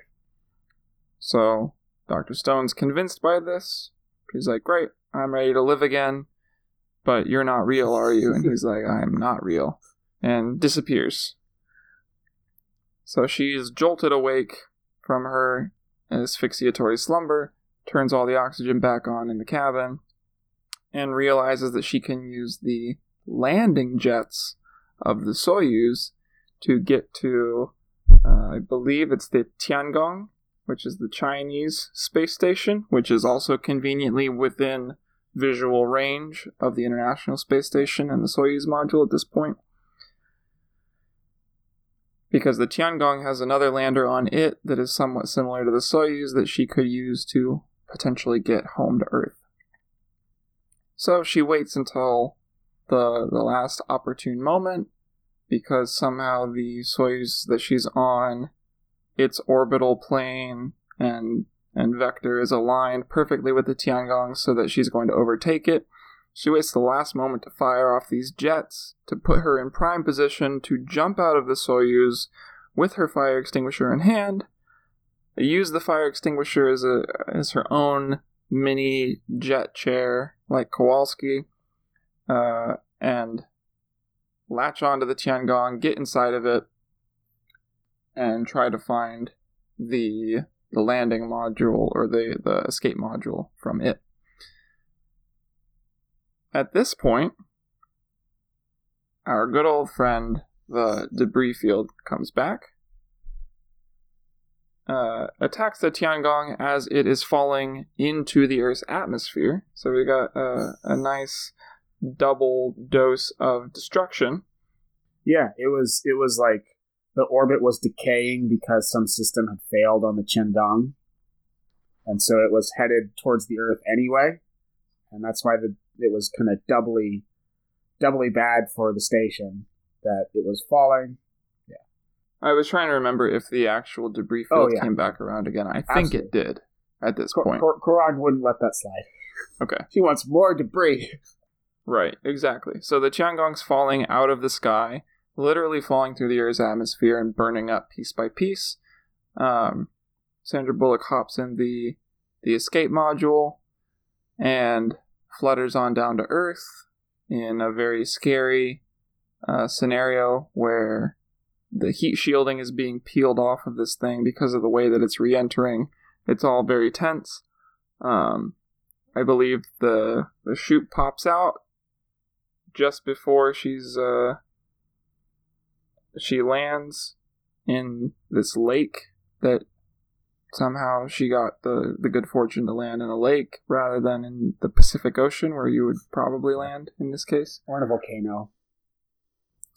And or a volcano or something. I don't know, something else. But she lands in a very placid lake that's only about 15 feet deep, which is fortunate for her because as she opens up the, the hatch to get out of the landing module, uh, water starts flooding in. There's a moment where you think that maybe she's going to drown, but she gets the gumption to pull herself up and, and not drown through force of will and slide herself onto a beach and take a breath, stand up, and try to walk home. Yeah. That's pretty much how it goes. So, a lot happens in the movie. There's a lot of points of destruction, of am I gonna die, of boy, I'm glad that this incredibly improbable in some cases factually wrong thing happened so that I can live. Uh, and then ultimately ending kind of on the on a cliffhanger. The real cliffhanger of the character's development, which is what does she do now that she's made it back to Earth? How does her day to day life change with her baggage left in space? Her, her her like emotional baggage. But then also, may I add, how on earth do you have a space program after this? What do you do if you got this this horrific blob of space debris flying around? Who's going to go up there in a shuttle and go, "I'll try to clean it up and not get like decimated"? Like, what do you do? Right. There's the question of what do you do now with your space program? There's also the question of what does anybody on Earth do anymore? All of your communication satellites are getting knocked out by this thing. All of your GPS satellites are getting knocked out by this thing. We're talking like complete communication blackout across the country. We're talking the military is going to have problems. Every piece of infrastructure is going to have problems. Like, this is an apocalyptic scenario to the way that Yeah. people live their lives today. it's uh I don't know if they were trying to imply that like pretty much everything gets destroyed, but there's enough debris where I'm like it had to have been very substantial to all of like the, the communications and the and, and those kinds of things. I feel like you've touched on during that during that summary and just now on on one kind of contentious part about this movie. I want to I want to see how how important this was to you. Several scientists after the movie came out, including our our homeboy Neil deGrasse Tyson. Is he our homeboy? He is our Lord and Savior. If we're an internet anything, obviously. they they went at this movie for many things pretty hard, and I've heard you I've heard you make reference to some of them. One is there are there any that's that really stand out to you as like super inaccurate? But then two, how how much does that play into your enjoyment of the film or non enjoyment?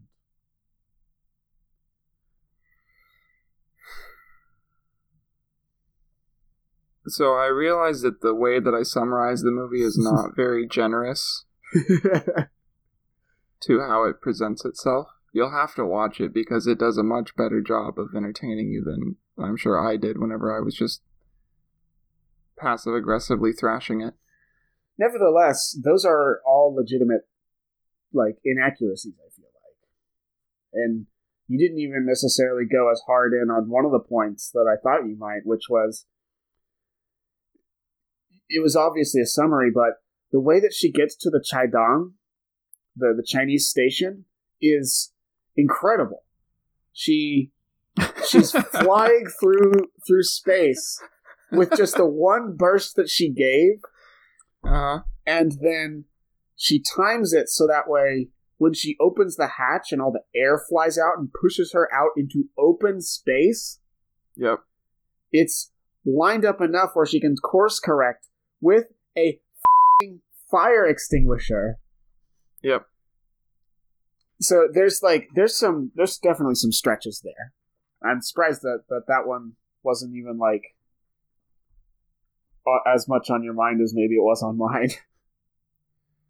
There are a lot of things that are on my mind in this department. That, as crazy as that was, there's no reason why physically I think that couldn't happen. Yeah. Right? Like, decompression is a thing that would suck you out of the Soyuz if you aimed it just right and timed it perfectly, which you would need computers to do, but she's able to do it by going five, four, yeah. three, and then just on the the airlock. You know, let's say that Sandra Bullock is is God and she is omniscient and she knows exactly when to pull that trigger. She could do it, and then the subsequent maneuvering with the fire extinguisher could be done.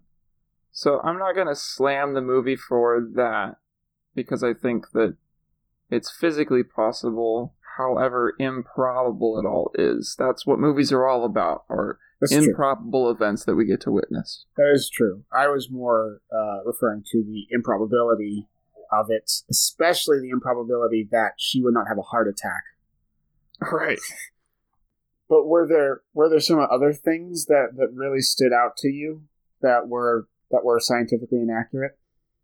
This is the the I, I don't know if I alluded to it at the beginning of our discussion, but one of the things that I am conflicted about with this movie, it does the thing that I hate in movies is when they open this movie opens with a title card that is like a series of text messages. It's just like telling you little factoids about space. It's telling you little factoids about inertia and and reference frames and whatever. It's doing this thing to in air quotes establish credibility scientifically that yes, this is a very science movie. And hmm. then it does like the fire extinguisher. It it the biggest thing that bothers me honestly is the simple fact that like all of these points in space that they're going to are wildly divergent in real life Yeah. like the orbiting altitudes of all of these things are vastly different the hubble space telescope is nowhere near the international space station right Right. the other thing that is something that I think that they did in the movie that whenever you hear it, you don't make much of it, but when you stop to think about it, you go, wait, that doesn't make any sense. Is that somehow the satellites that were in orbiting that were orbiting in sync with the International Space Station? Because if they weren't, right? If this debris field was already traveling by the, or if the satellites were already traveling by the International Space Station every 90 minutes, they would be going so ludicrously fast. It takes the entire International Space Station 90 minutes to go around the Earth. Right? These things are supposedly passing over it every 90 minutes? Or even close to it. Like right. And they're doing this pre explosion, pre total satellite destruction. So everything is, is spinning around the Earth much faster than it is today. And those things bother me. But I understand why they had to do them in order for this movie to have a plot. I just wish that the movie wouldn't try to establish itself as being scientifically literate if it wasn't going to go all in on that. Yeah, I feel like uh, there's. I, I can't I can't think of an example right now, but there's been a few movies who have managed to pull that off, even even with like a, a, a space or sci-fi type setting. Uh, but this isn't necessarily one of them. Right. Something like Interstellar that is much more sci fi. Oh yeah, It rides that boundary of like, this is science ish. It's not really scientific, but it does, it takes elements of science and, and turns them into plot points. Um, and I think that that's a fine thing to do. But with gravity, this is trying to be much more like this is a real thing. These are astronauts, they're up in space, and here's how this would feel. Um, and then it just does like these wacky things. So that's my biggest, uh, I think, issue with the movie scientifically is just the fact that the movie tries to sell itself as being much more scientific than it actually is. was that a distraction that kind of led to your conflict about about various parts of this movie? I think it would be pretty adolescent if I got distracted by that throughout the entire movie. Like, the character growth that they try to have, the point that they're trying to make, the experience they're trying to put you through is much more important than all the scientific inaccuracies they have throughout the movie. I will say that some of them are, are egregious. Like, the whole thing that, uh, it- with George Clooney supposedly pulling Sandra Bullock off of the International Space Station just by existing. And then the moment he unclamps, that that force is gone. That's not how that works. There's nothing about that scene that makes any sense. It bothers me when they do things in movies that could have made more sense, and then they just chose not to, or they didn't see that that was an option, so they didn't do it. So, you know, it's stuff that, like, I was thinking about it when it came up in the movie, but it didn't, I, I think, diminish the the integrity of the story itself and the experience itself that they were trying to sell. It just made me think about ways that I could have done that more realistically. I see. I see. I get you. Hmm. I don't know. Was it stuff that you thought about? Like, did it did it distract you throughout the the course of the movie? I feel like this is a good moment to remind everybody that that anxiety levels during this movie were like through the roof, just because things were happening. So it I that was so far back into my mind while I was watching the movie. I was I was like, holy shit, this thing is happening. Oh my goodness. Oh my goodness. Ah! uh, and then and then afterwards I was able to think about like yeah, yeah who, who would who would put the who would put the the space stations that close? Like that sounds I wouldn't do that. Like or like uh why can't they make gloves easier for grabbing things? right. Yeah. Like the, that was more after the fact. Okay, that's that's that's good. That's good to to to get that clarity from you on. Going back to to some of the moments that we were alluding to before, uh, I feel like I can I can now we're in in spoiler territory.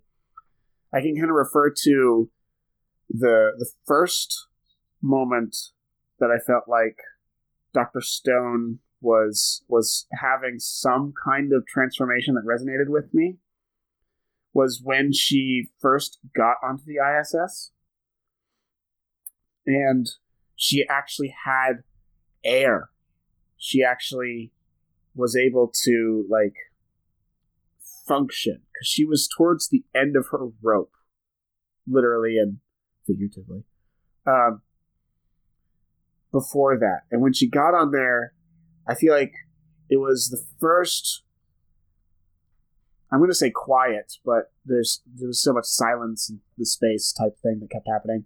But I mean, like the first time that she was able to breathe, uh, she was able to kind of like start kindling these these these thoughts and these feelings that she's been having about her very recently uh, lost friend that she made in Kowalski, but also her long ago loss in her daughter. Both of those kind of coming together.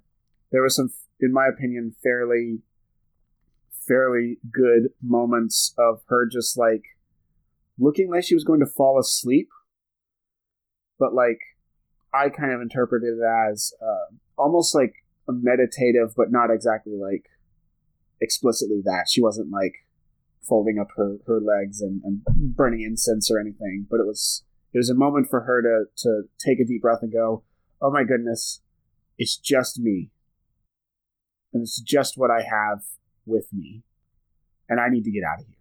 Yeah, you sounds like you much more strongly related to her character in the moments that she had to herself. It's because secretly, uh, I am Sandra Bullock. Glad we've got that cleared up. The second moment that she was able to have that she uh, that she experienced was in the Soyuz capsule, and actually, I think this is the most important scene in the movie. That was whenever, as you were saying, she was trying desperately to get help from Mission Control.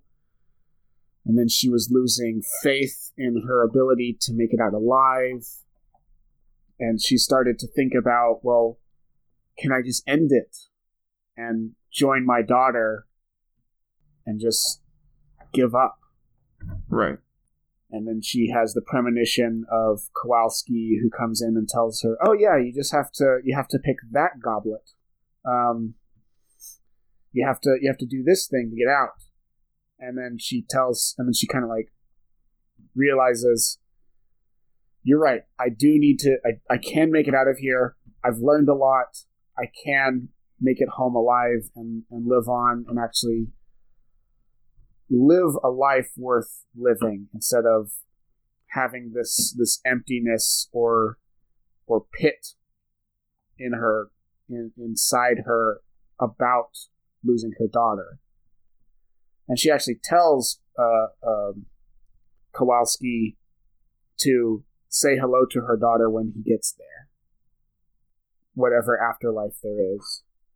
So those two, I felt like were were were really powerful to me, at least moments where, yes, her specific situation kind of shone through, but ultimately, I feel like for completely different reasons and completely different situations, like I could put myself in her shoes. Hmm. And that's where I felt like it, it became more than just a story about her.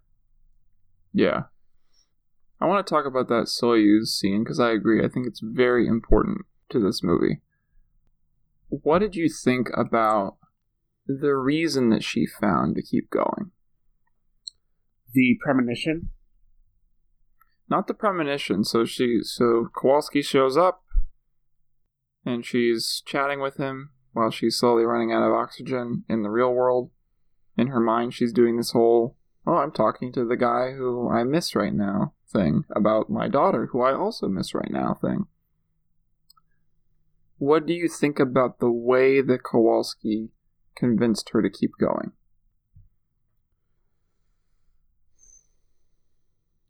I'm not a hundred. I can't remember exactly how he phrased it, so you might need to remind me but I I I just remember him to the effect of this is something that your daughter would have wanted. Am I getting that right, or is was was was it different? Because I don't explicitly remember this. I think that that's an important thing that you don't explicitly remember it because I also don't really explicitly remember it. I remember it kind of like you're saying as being a vague like do this for your daughter, like that you should keep living your life because that's, you know, in some quasi mystical way what would have made her happy. How does that how does that connect with you? How does that resonate with you? The whole in a more I think uh abstract sense going through all of this struggle, struggle, struggle. You've got this moment where you're thinking, should I really just end it? And then you're told by your inner subconscious, no, there's some some unfinished business that you've got to keep going on for. Like how does that how does that answer to that question resonate with you? I feel like talking about this, I actually am kind of forming a theory on this. And perhaps the fact that I can't remember and you can't really remember exactly what the specifics were makes me feel like in that moment it became a lot less about like her specific situation and more about thinking about all of the times where I've not wanted to die, but more like I want to give up on something. I feel like that was more what what triggered it was experiences that I've had with with not necessarily loss that's like that's like stopped me from accomplishing things but more like failure that has gotten in the way of of not surviving but thriving because I haven't obviously lived the same life as Dr. Stone um, I think that there's there's moments where you have to like you're hitting a wall and you don't feel like you can actually do what you need to do. And many times you might think wouldn't it be great to have george clooney come into my room and tell me you can do it and you should do it for this reason? And what i feel like resonated with me is that in real life you don't always get that. Sometimes you do just straight up give up. And had I been Sandra Bullock, I would have just asphyxiated and died. but Hmm. but it, it's really it really is is a good feeling to to be able to like imprint that experience into this movie and then see her decide I'm going to keep going. I'm going to going to do this thing that I know that I need to do even though I've I've hit walls all the way here. I'm going to keep trying anyway. And relating that back to subconsciously like times where in that same kind of headspace, I decided I'm going to try to keep going. I'm going to keep doing the thing. I don't know if that make like if that expresses exactly how I was feeling there, but that's that's maybe the most concise way that I can say that. And I know that you were saying earlier that you probably you had less of an emotional connection to this movie, but generally speaking, but can can you see what I'm saying there? I hope I didn't give you the wrong impression that I didn't feel anything while I was watching this movie because I absolutely did. One of the points where I felt the strongest, I think, emotional connection was that Soyuz module scene. Because this is something that, that I wonder about a whole lot. The movie asks it in in kind of the what is driving you to continue living way. But it's basically underneath, I think, asking the question, what makes life worth living? And it's a question of purpose. What is your purpose? Why are you doing anything? Why are you choosing purposefully to continue on with the things that that you dislike? What things do you enjoy that make it worthwhile? And I think that the way that the movie answered the question, to me at least, was very, it was depressing. Because the only thing that changed that I could see was that George Clooney showed up and injected a breath of fresh air into Sandra Bullock's character by saying, No, I believe in you. You can do it. How dare you give up? Like you got to keep going because you've got life and you need to cherish it, right? Yeah. In a way, it almost felt like she was being shamed into continuing living. Mm. That like nothing has changed for her in her outward situation, right? She's gonna go home and the trauma that she has experienced out of this ordeal I don't think it would make her a stronger person having seen the characterization of her in the movie, I think that the trauma of what she went through would haunt her and and make life very difficult to live afterwards. So in a lot of ways, I think the the core inspirational uplifting part of the movie made me very sad and very like like I, I kind of wish that she would have just let it happen in that moment because I I don't think that things were going to get better for her. I actually wrote down as well um, that I genuinely believed that uh, that Stone might meet the same fate in that moment. That she might have just let go. And that, as you're saying, might have been a better outcome emotionally, right? Yeah, like this is the thing that whenever I say that there was kind of a an ankle deep characterization of Stone, this is where I wish they would have gone much much deeper because if the movie is about what motivates you and what drives you as a human in your day-to-day life, they they drop the hint that the first guy had a family that died, right? With the picture. Then Stone tells Kowalski, Yeah, I had a daughter. She died. Doesn't mention really anything about the person that she had the daughter with. So presumably they're out of her life. And then you go from that to we're talking about what makes life worth living because I am literally trying to kill myself in this moment conversation. And then you decide not to kill yourself. And then after that, all of this tension evaporates away. Uh, it's it you get no more insight into how Sandra Bullock is feeling, how she's reconciling the idea that she's coming back to this planet to live an everyday life in the face of what she's experienced and and how getting over the pain of losing her daughter makes her a stronger person. You get you don't see any of this characterization so you're just kind of left with uh, i think a sense of like what is she feeling? How is she how has she coped with all of this? And and what is making her want to continue? I feel like I'm getting the impression that compared between you and me, I might fill in a lot more gaps with pieces of my scattered memory when I'm watching these kinds of things. And and not necessarily in ways that make sense for the movie. What do you mean?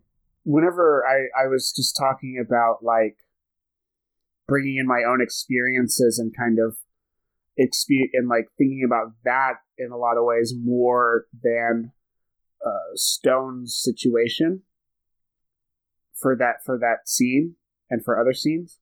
I'm wondering if that's just a characteristic of how I watch movies and, and media in general.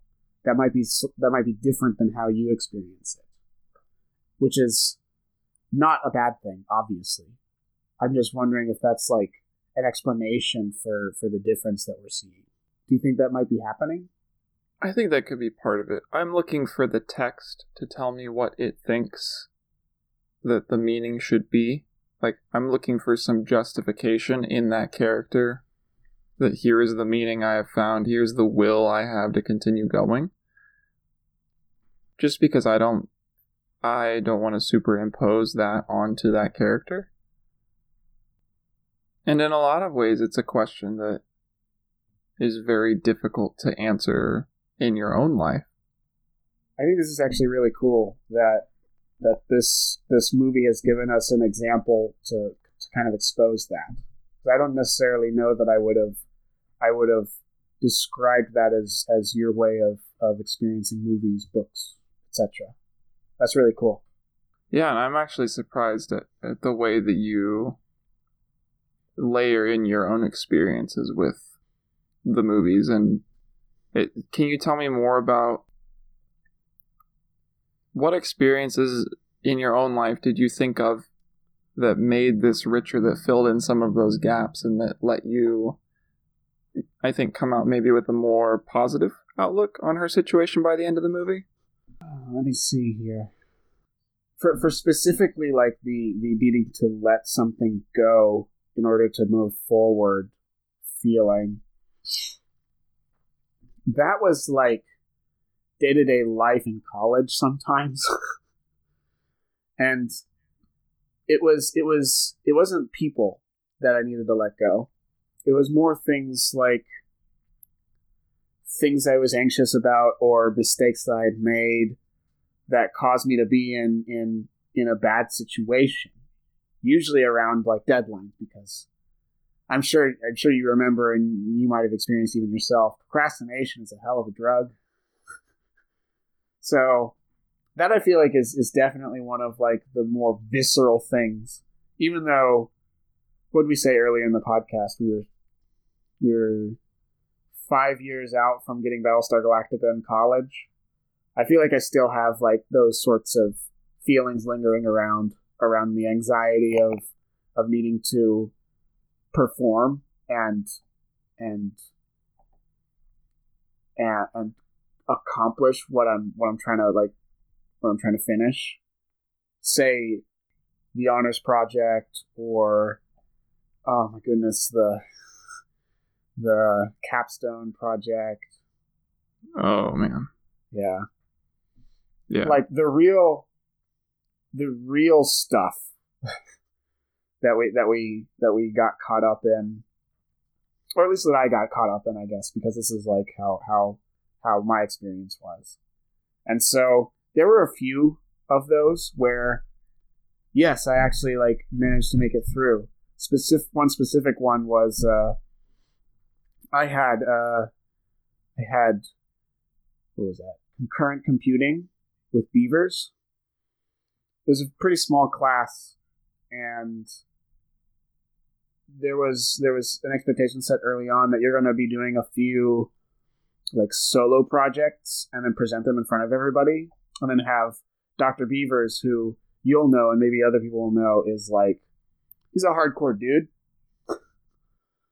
have have him like walk you through that situation uh, walk you through and like critique you and and and grade you very strictly and i remember at least one of the projects crashed and burned so badly. And it's one of those things where I would joke about in the past, like repression time.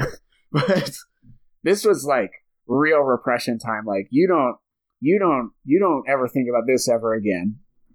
But there was one where I did manage to like get it done, like actually, actually have have cool results and all that sort of thing, and like presentation went well and and Beavers at least didn't have anything to say instead of a lot to say, which is what what people normally experienced there, and that's maybe of of things where those feelings come from. Where whenever I had to do that, especially towards the end, like it's it's do or die. This this program that you're writing has got to work. You've got to have these results.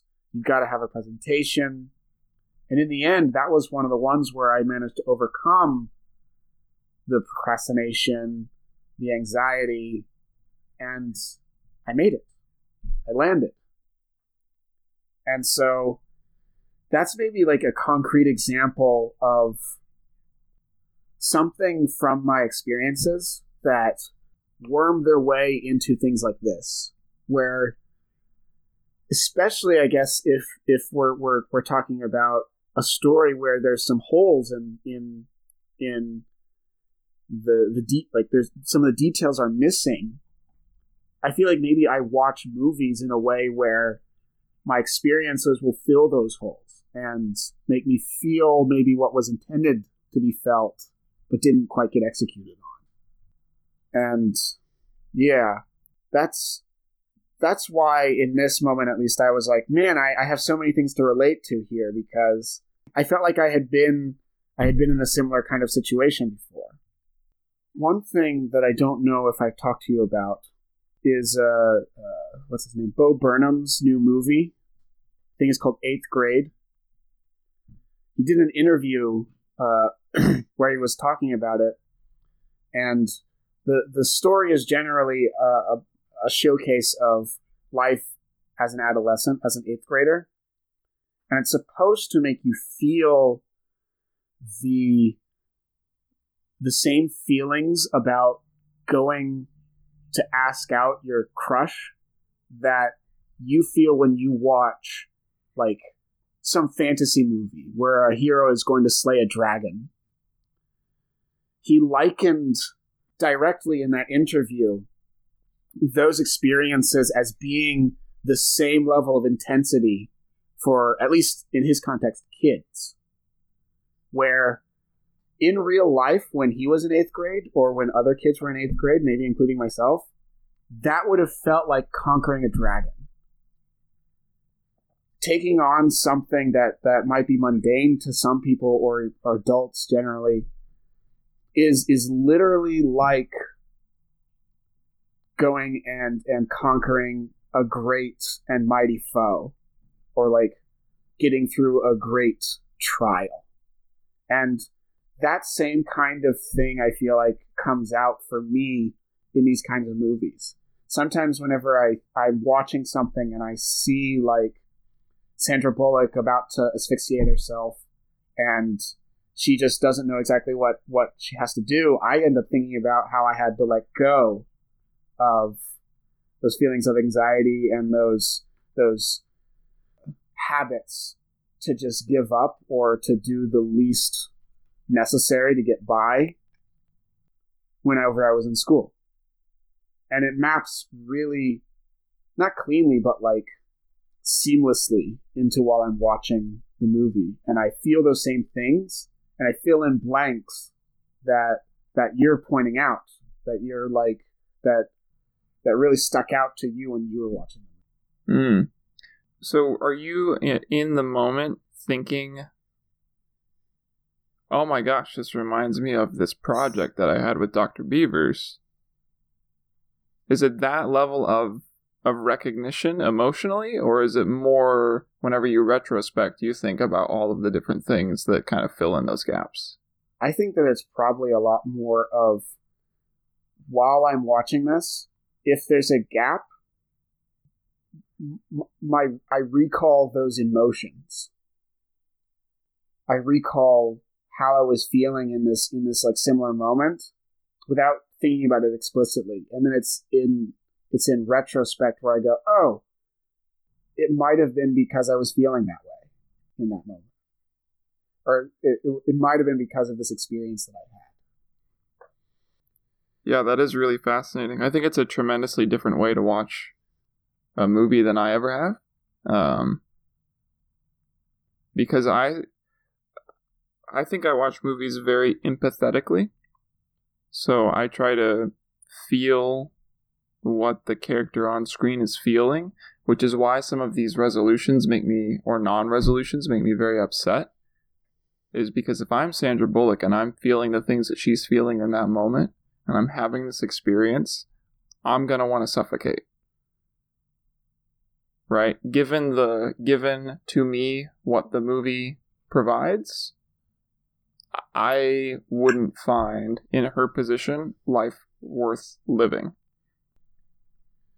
And it's one of those things that it's just it's very very deep sorrow whenever you're watching this and you're empathizing and you're you're feeling that need to let go and that need for her to just take a breath and it's so like whenever she makes it into the international space station it's so relieving and it's so gratifying because in that moment you feel what she's feeling and you feel the the tension at least for a moment disappear. Uh but for me the the overarching question of of what is giving you hope? Where is your hope in life coming from in her characters through her character's eyes i don't see it. And that's why it kind of left me with such a, a bad taste in my mouth of like oh my god there's just the world's in chaos right now. You got no daughter. The guy that you just made good friends with died. You're in the middle of a lake in some random place. It's it's one of those the movie's trying to say at least you're not dead but it's like man i really kind of wish i was dead yeah.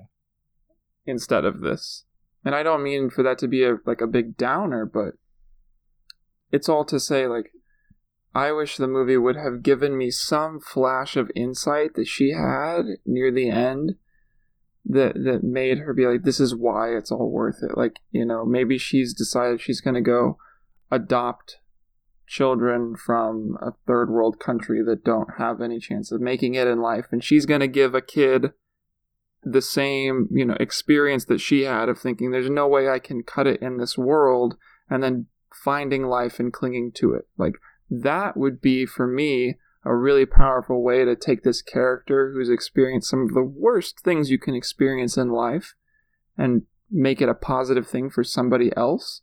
But instead, they just kind of leave it open. That that's actually I, I feel like a really important question that I also had down on here, and it sounds like. Do you think that this movie warranted an epilogue? Like like could it have could it have been better with an epilogue to show where she went and what happened to her? I don't think it necessarily has to be an epilogue to tell that notion of the story. It could have been something that like came up in in in her experience with Kowalski, for example, or, or or something, or she just even just said out loud like, "Man, this really changed me." Like, and Yeah, yeah, it could have been something as like so she's whenever she's entering this whole dream sequence where Kowalski shows up, she's listening on the radio to a guy named Aningaaq like just sing lullabies. It could have been something as simple as in that moment recognizing that there are other people that are going to need her help on earth to live a better life that she could have latched onto and in that dream sequence gone like oh my gosh, I bet there's a small child out there somewhere in a village like Aningaaq's that's gonna die today, and I can go and help prevent that. Like, that's where I can find meaning in my life. But instead of any of that kind of revelation, she just, like, chippers up and says, Okay, daughter in heaven, say hi to my friend in heaven that just died too. It's, it's just depressing. I is I'm I I think I see like I think I see what you're saying about this. Not that like I saw it this way clearly, but I think I see what how you were watching this scene. Were you seeing it like excuse me. Like you were playing out the movie in your head while you were watching it too? And that was kind of like and that's why you were you were following the story and when you would hit something that doesn't necessarily compute you were like you, you took note of it I think maybe a, another way that I would phrase it, the way that I view it at least, is whenever I'm watching something or whenever I'm consuming any form of media, while I am watching it or reading it or playing it, I'm trying as, as best I can to put myself in the shoes of the person experiencing the thing. When there are moments that don't seem authentic, there's friction.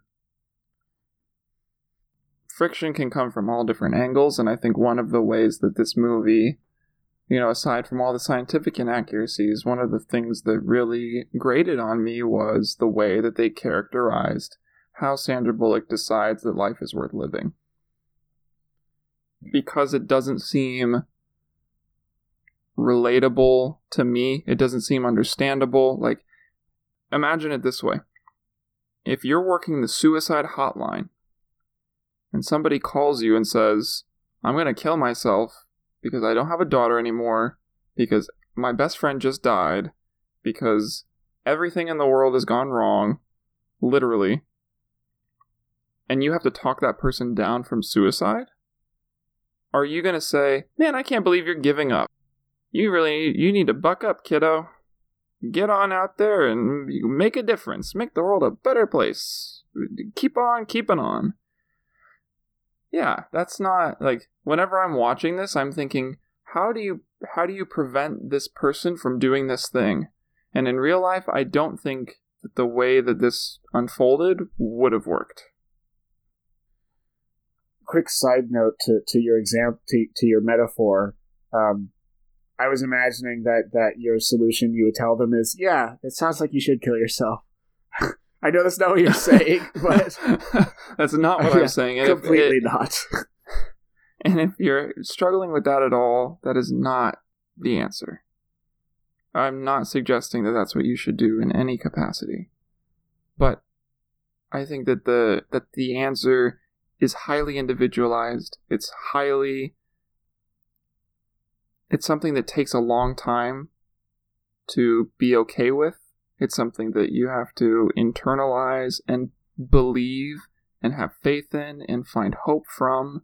It's a very big, complicated thing that I think the movie glossed over and left me feeling worse for it. yeah specifically you feel like it did not answer that question adequately and had had had you been on the suicide hotline and given them this answer it wouldn't have worked Yeah, it, it- to me, it doesn't pass the test. Fair enough. Wow. This is a very interesting distinction, I feel like, that we've found here. To, to your actual points, by the way, I think that it is worth noting that I do agree with you that there there was a bit of a a hazy explanation that was given in the script for this question.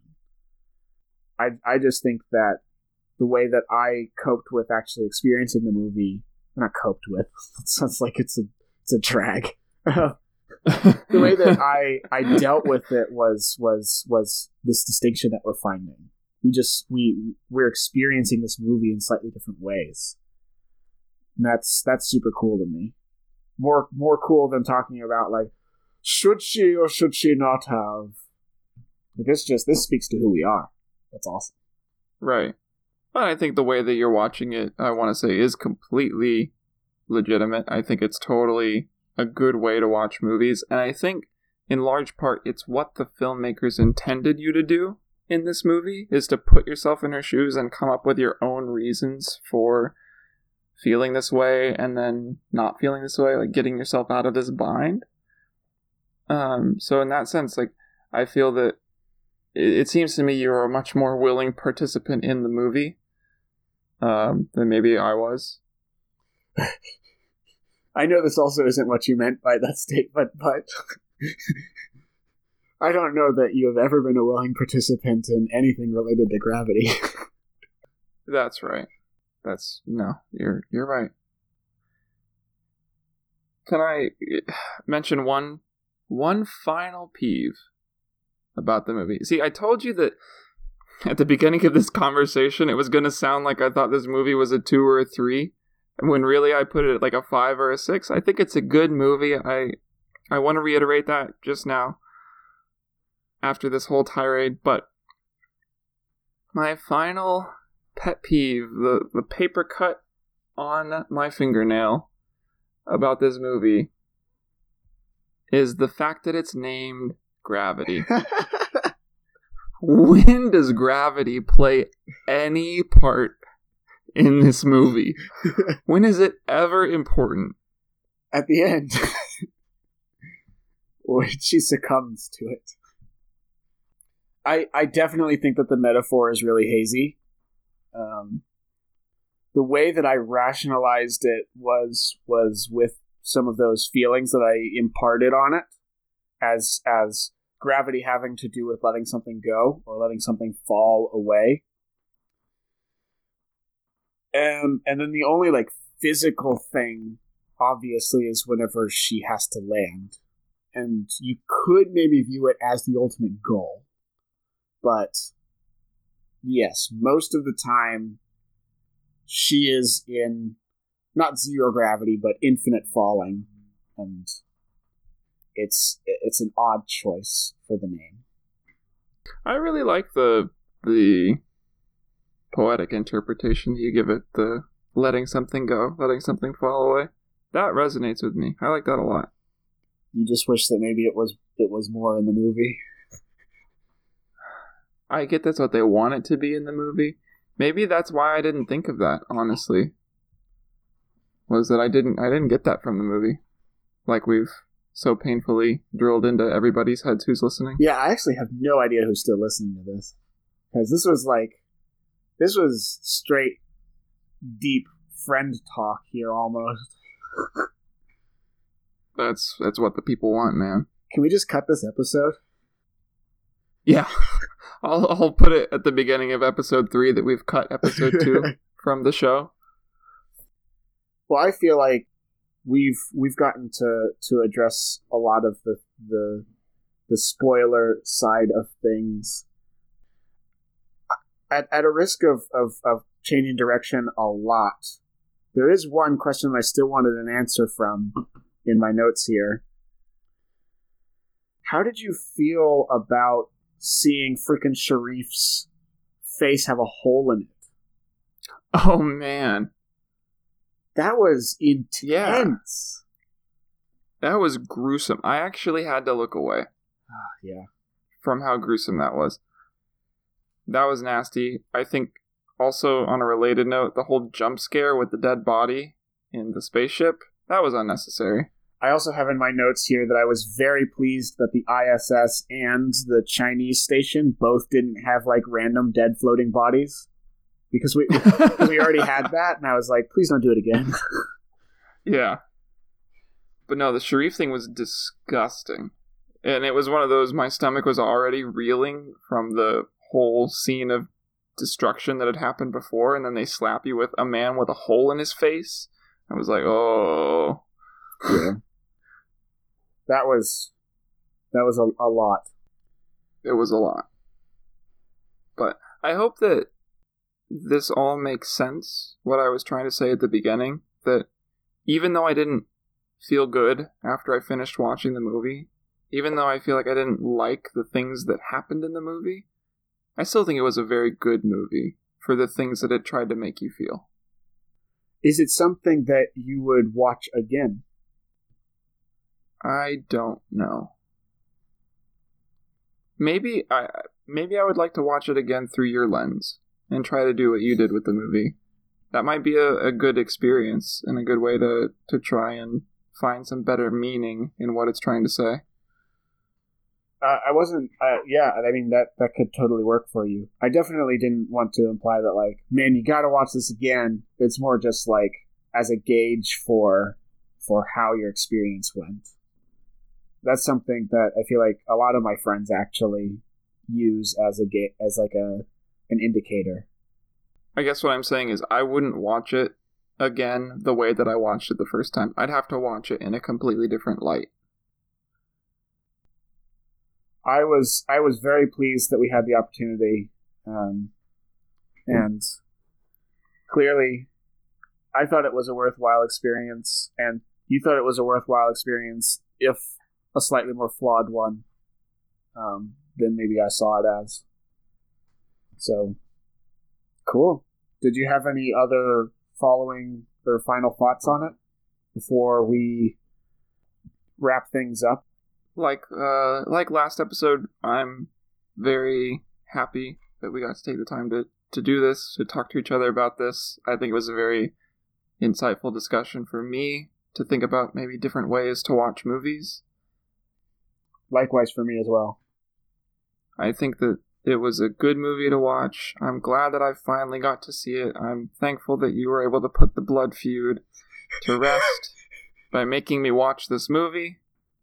I am basically Bill Clinton. I bring the Palestinians and the Israelis together. I don't know who I am in that metaphor, but either side is not preferable. But no, overall, I'm very, very happy with getting the time to do this again. I don't know about you, but I'm excited to have a revelation. I'm excited to see what my fate has for me. Do you have any other final thoughts, or is that a wrap on Gravity? I I feel like I, I've gotten to say a lot. I, I, I got to learn a whole new way that, that maybe you look at the world and that you look at media. Uh, I I feel like we got to talk about a lot of really cool things that this movie brought. I'm very satisfied. Excellent. Well, then, I think that about covers it for Gravity. Cool. And with that, we go to our portion of the episode where we choose what we're going to do next time. So, the last episode, we didn't get to record this part because the first time we did it, the audio was all messed up. So, we only got to see the aftermath that Daniel had chosen Gravity. Yeah. And now that you've been through the extended two hour aftermath of that, we can see the uh, the the choosing process live Woo! on adults rated. So I've got in front of me here a four sided die. I've got a note on my phone of four different categories of things. In the first category slot, I've got TV shows. The second category slot, I have games. Third is movies. And category four is books. In each of these categories, uh, I have chosen a specific thing that's in the top of the category that if I roll it, that's what we'll do for the next episode. I am so ready. Without further ado, I'm rolling the die.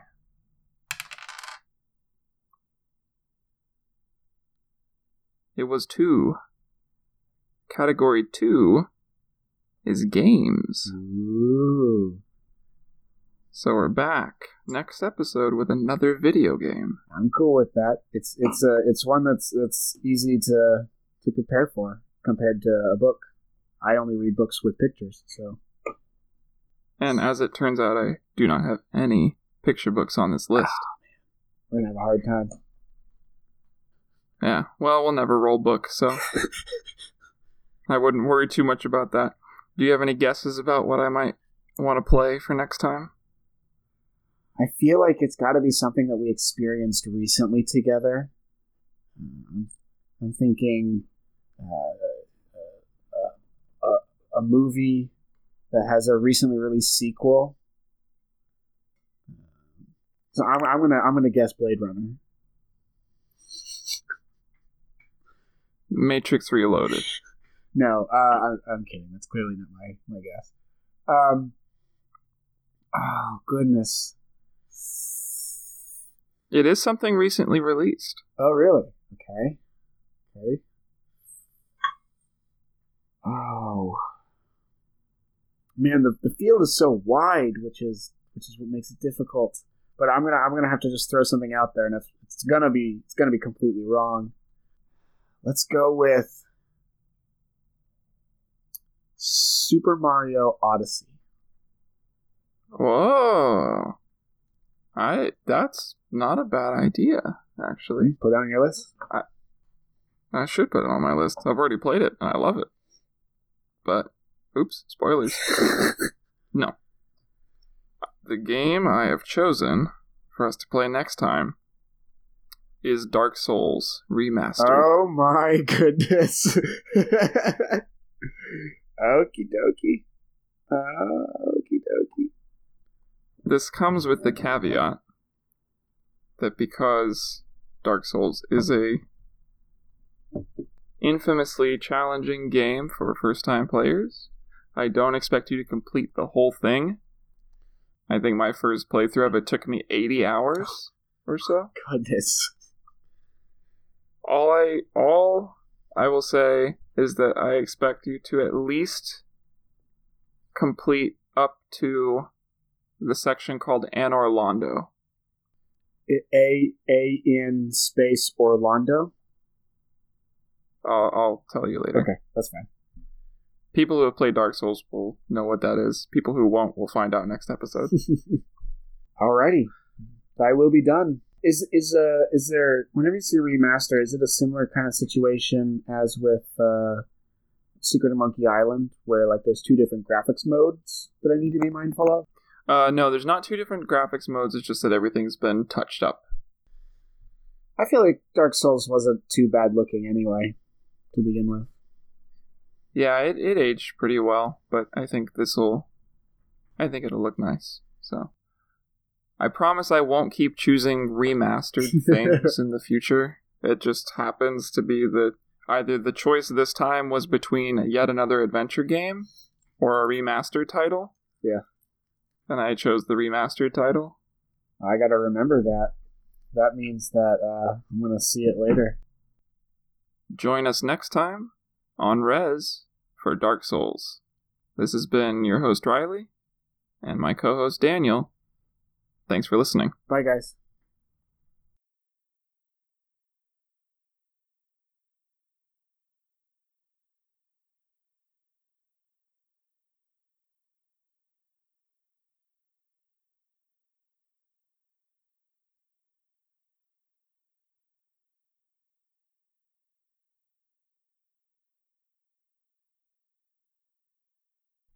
You we're on the telephone instead of the internet. Yeah, I think that'll do good. Theoretically, that's supposed to work really well after 50 years or whatever. I at this point, if it doesn't work, it's probably only because of total satellite destruction. Ah, ironic.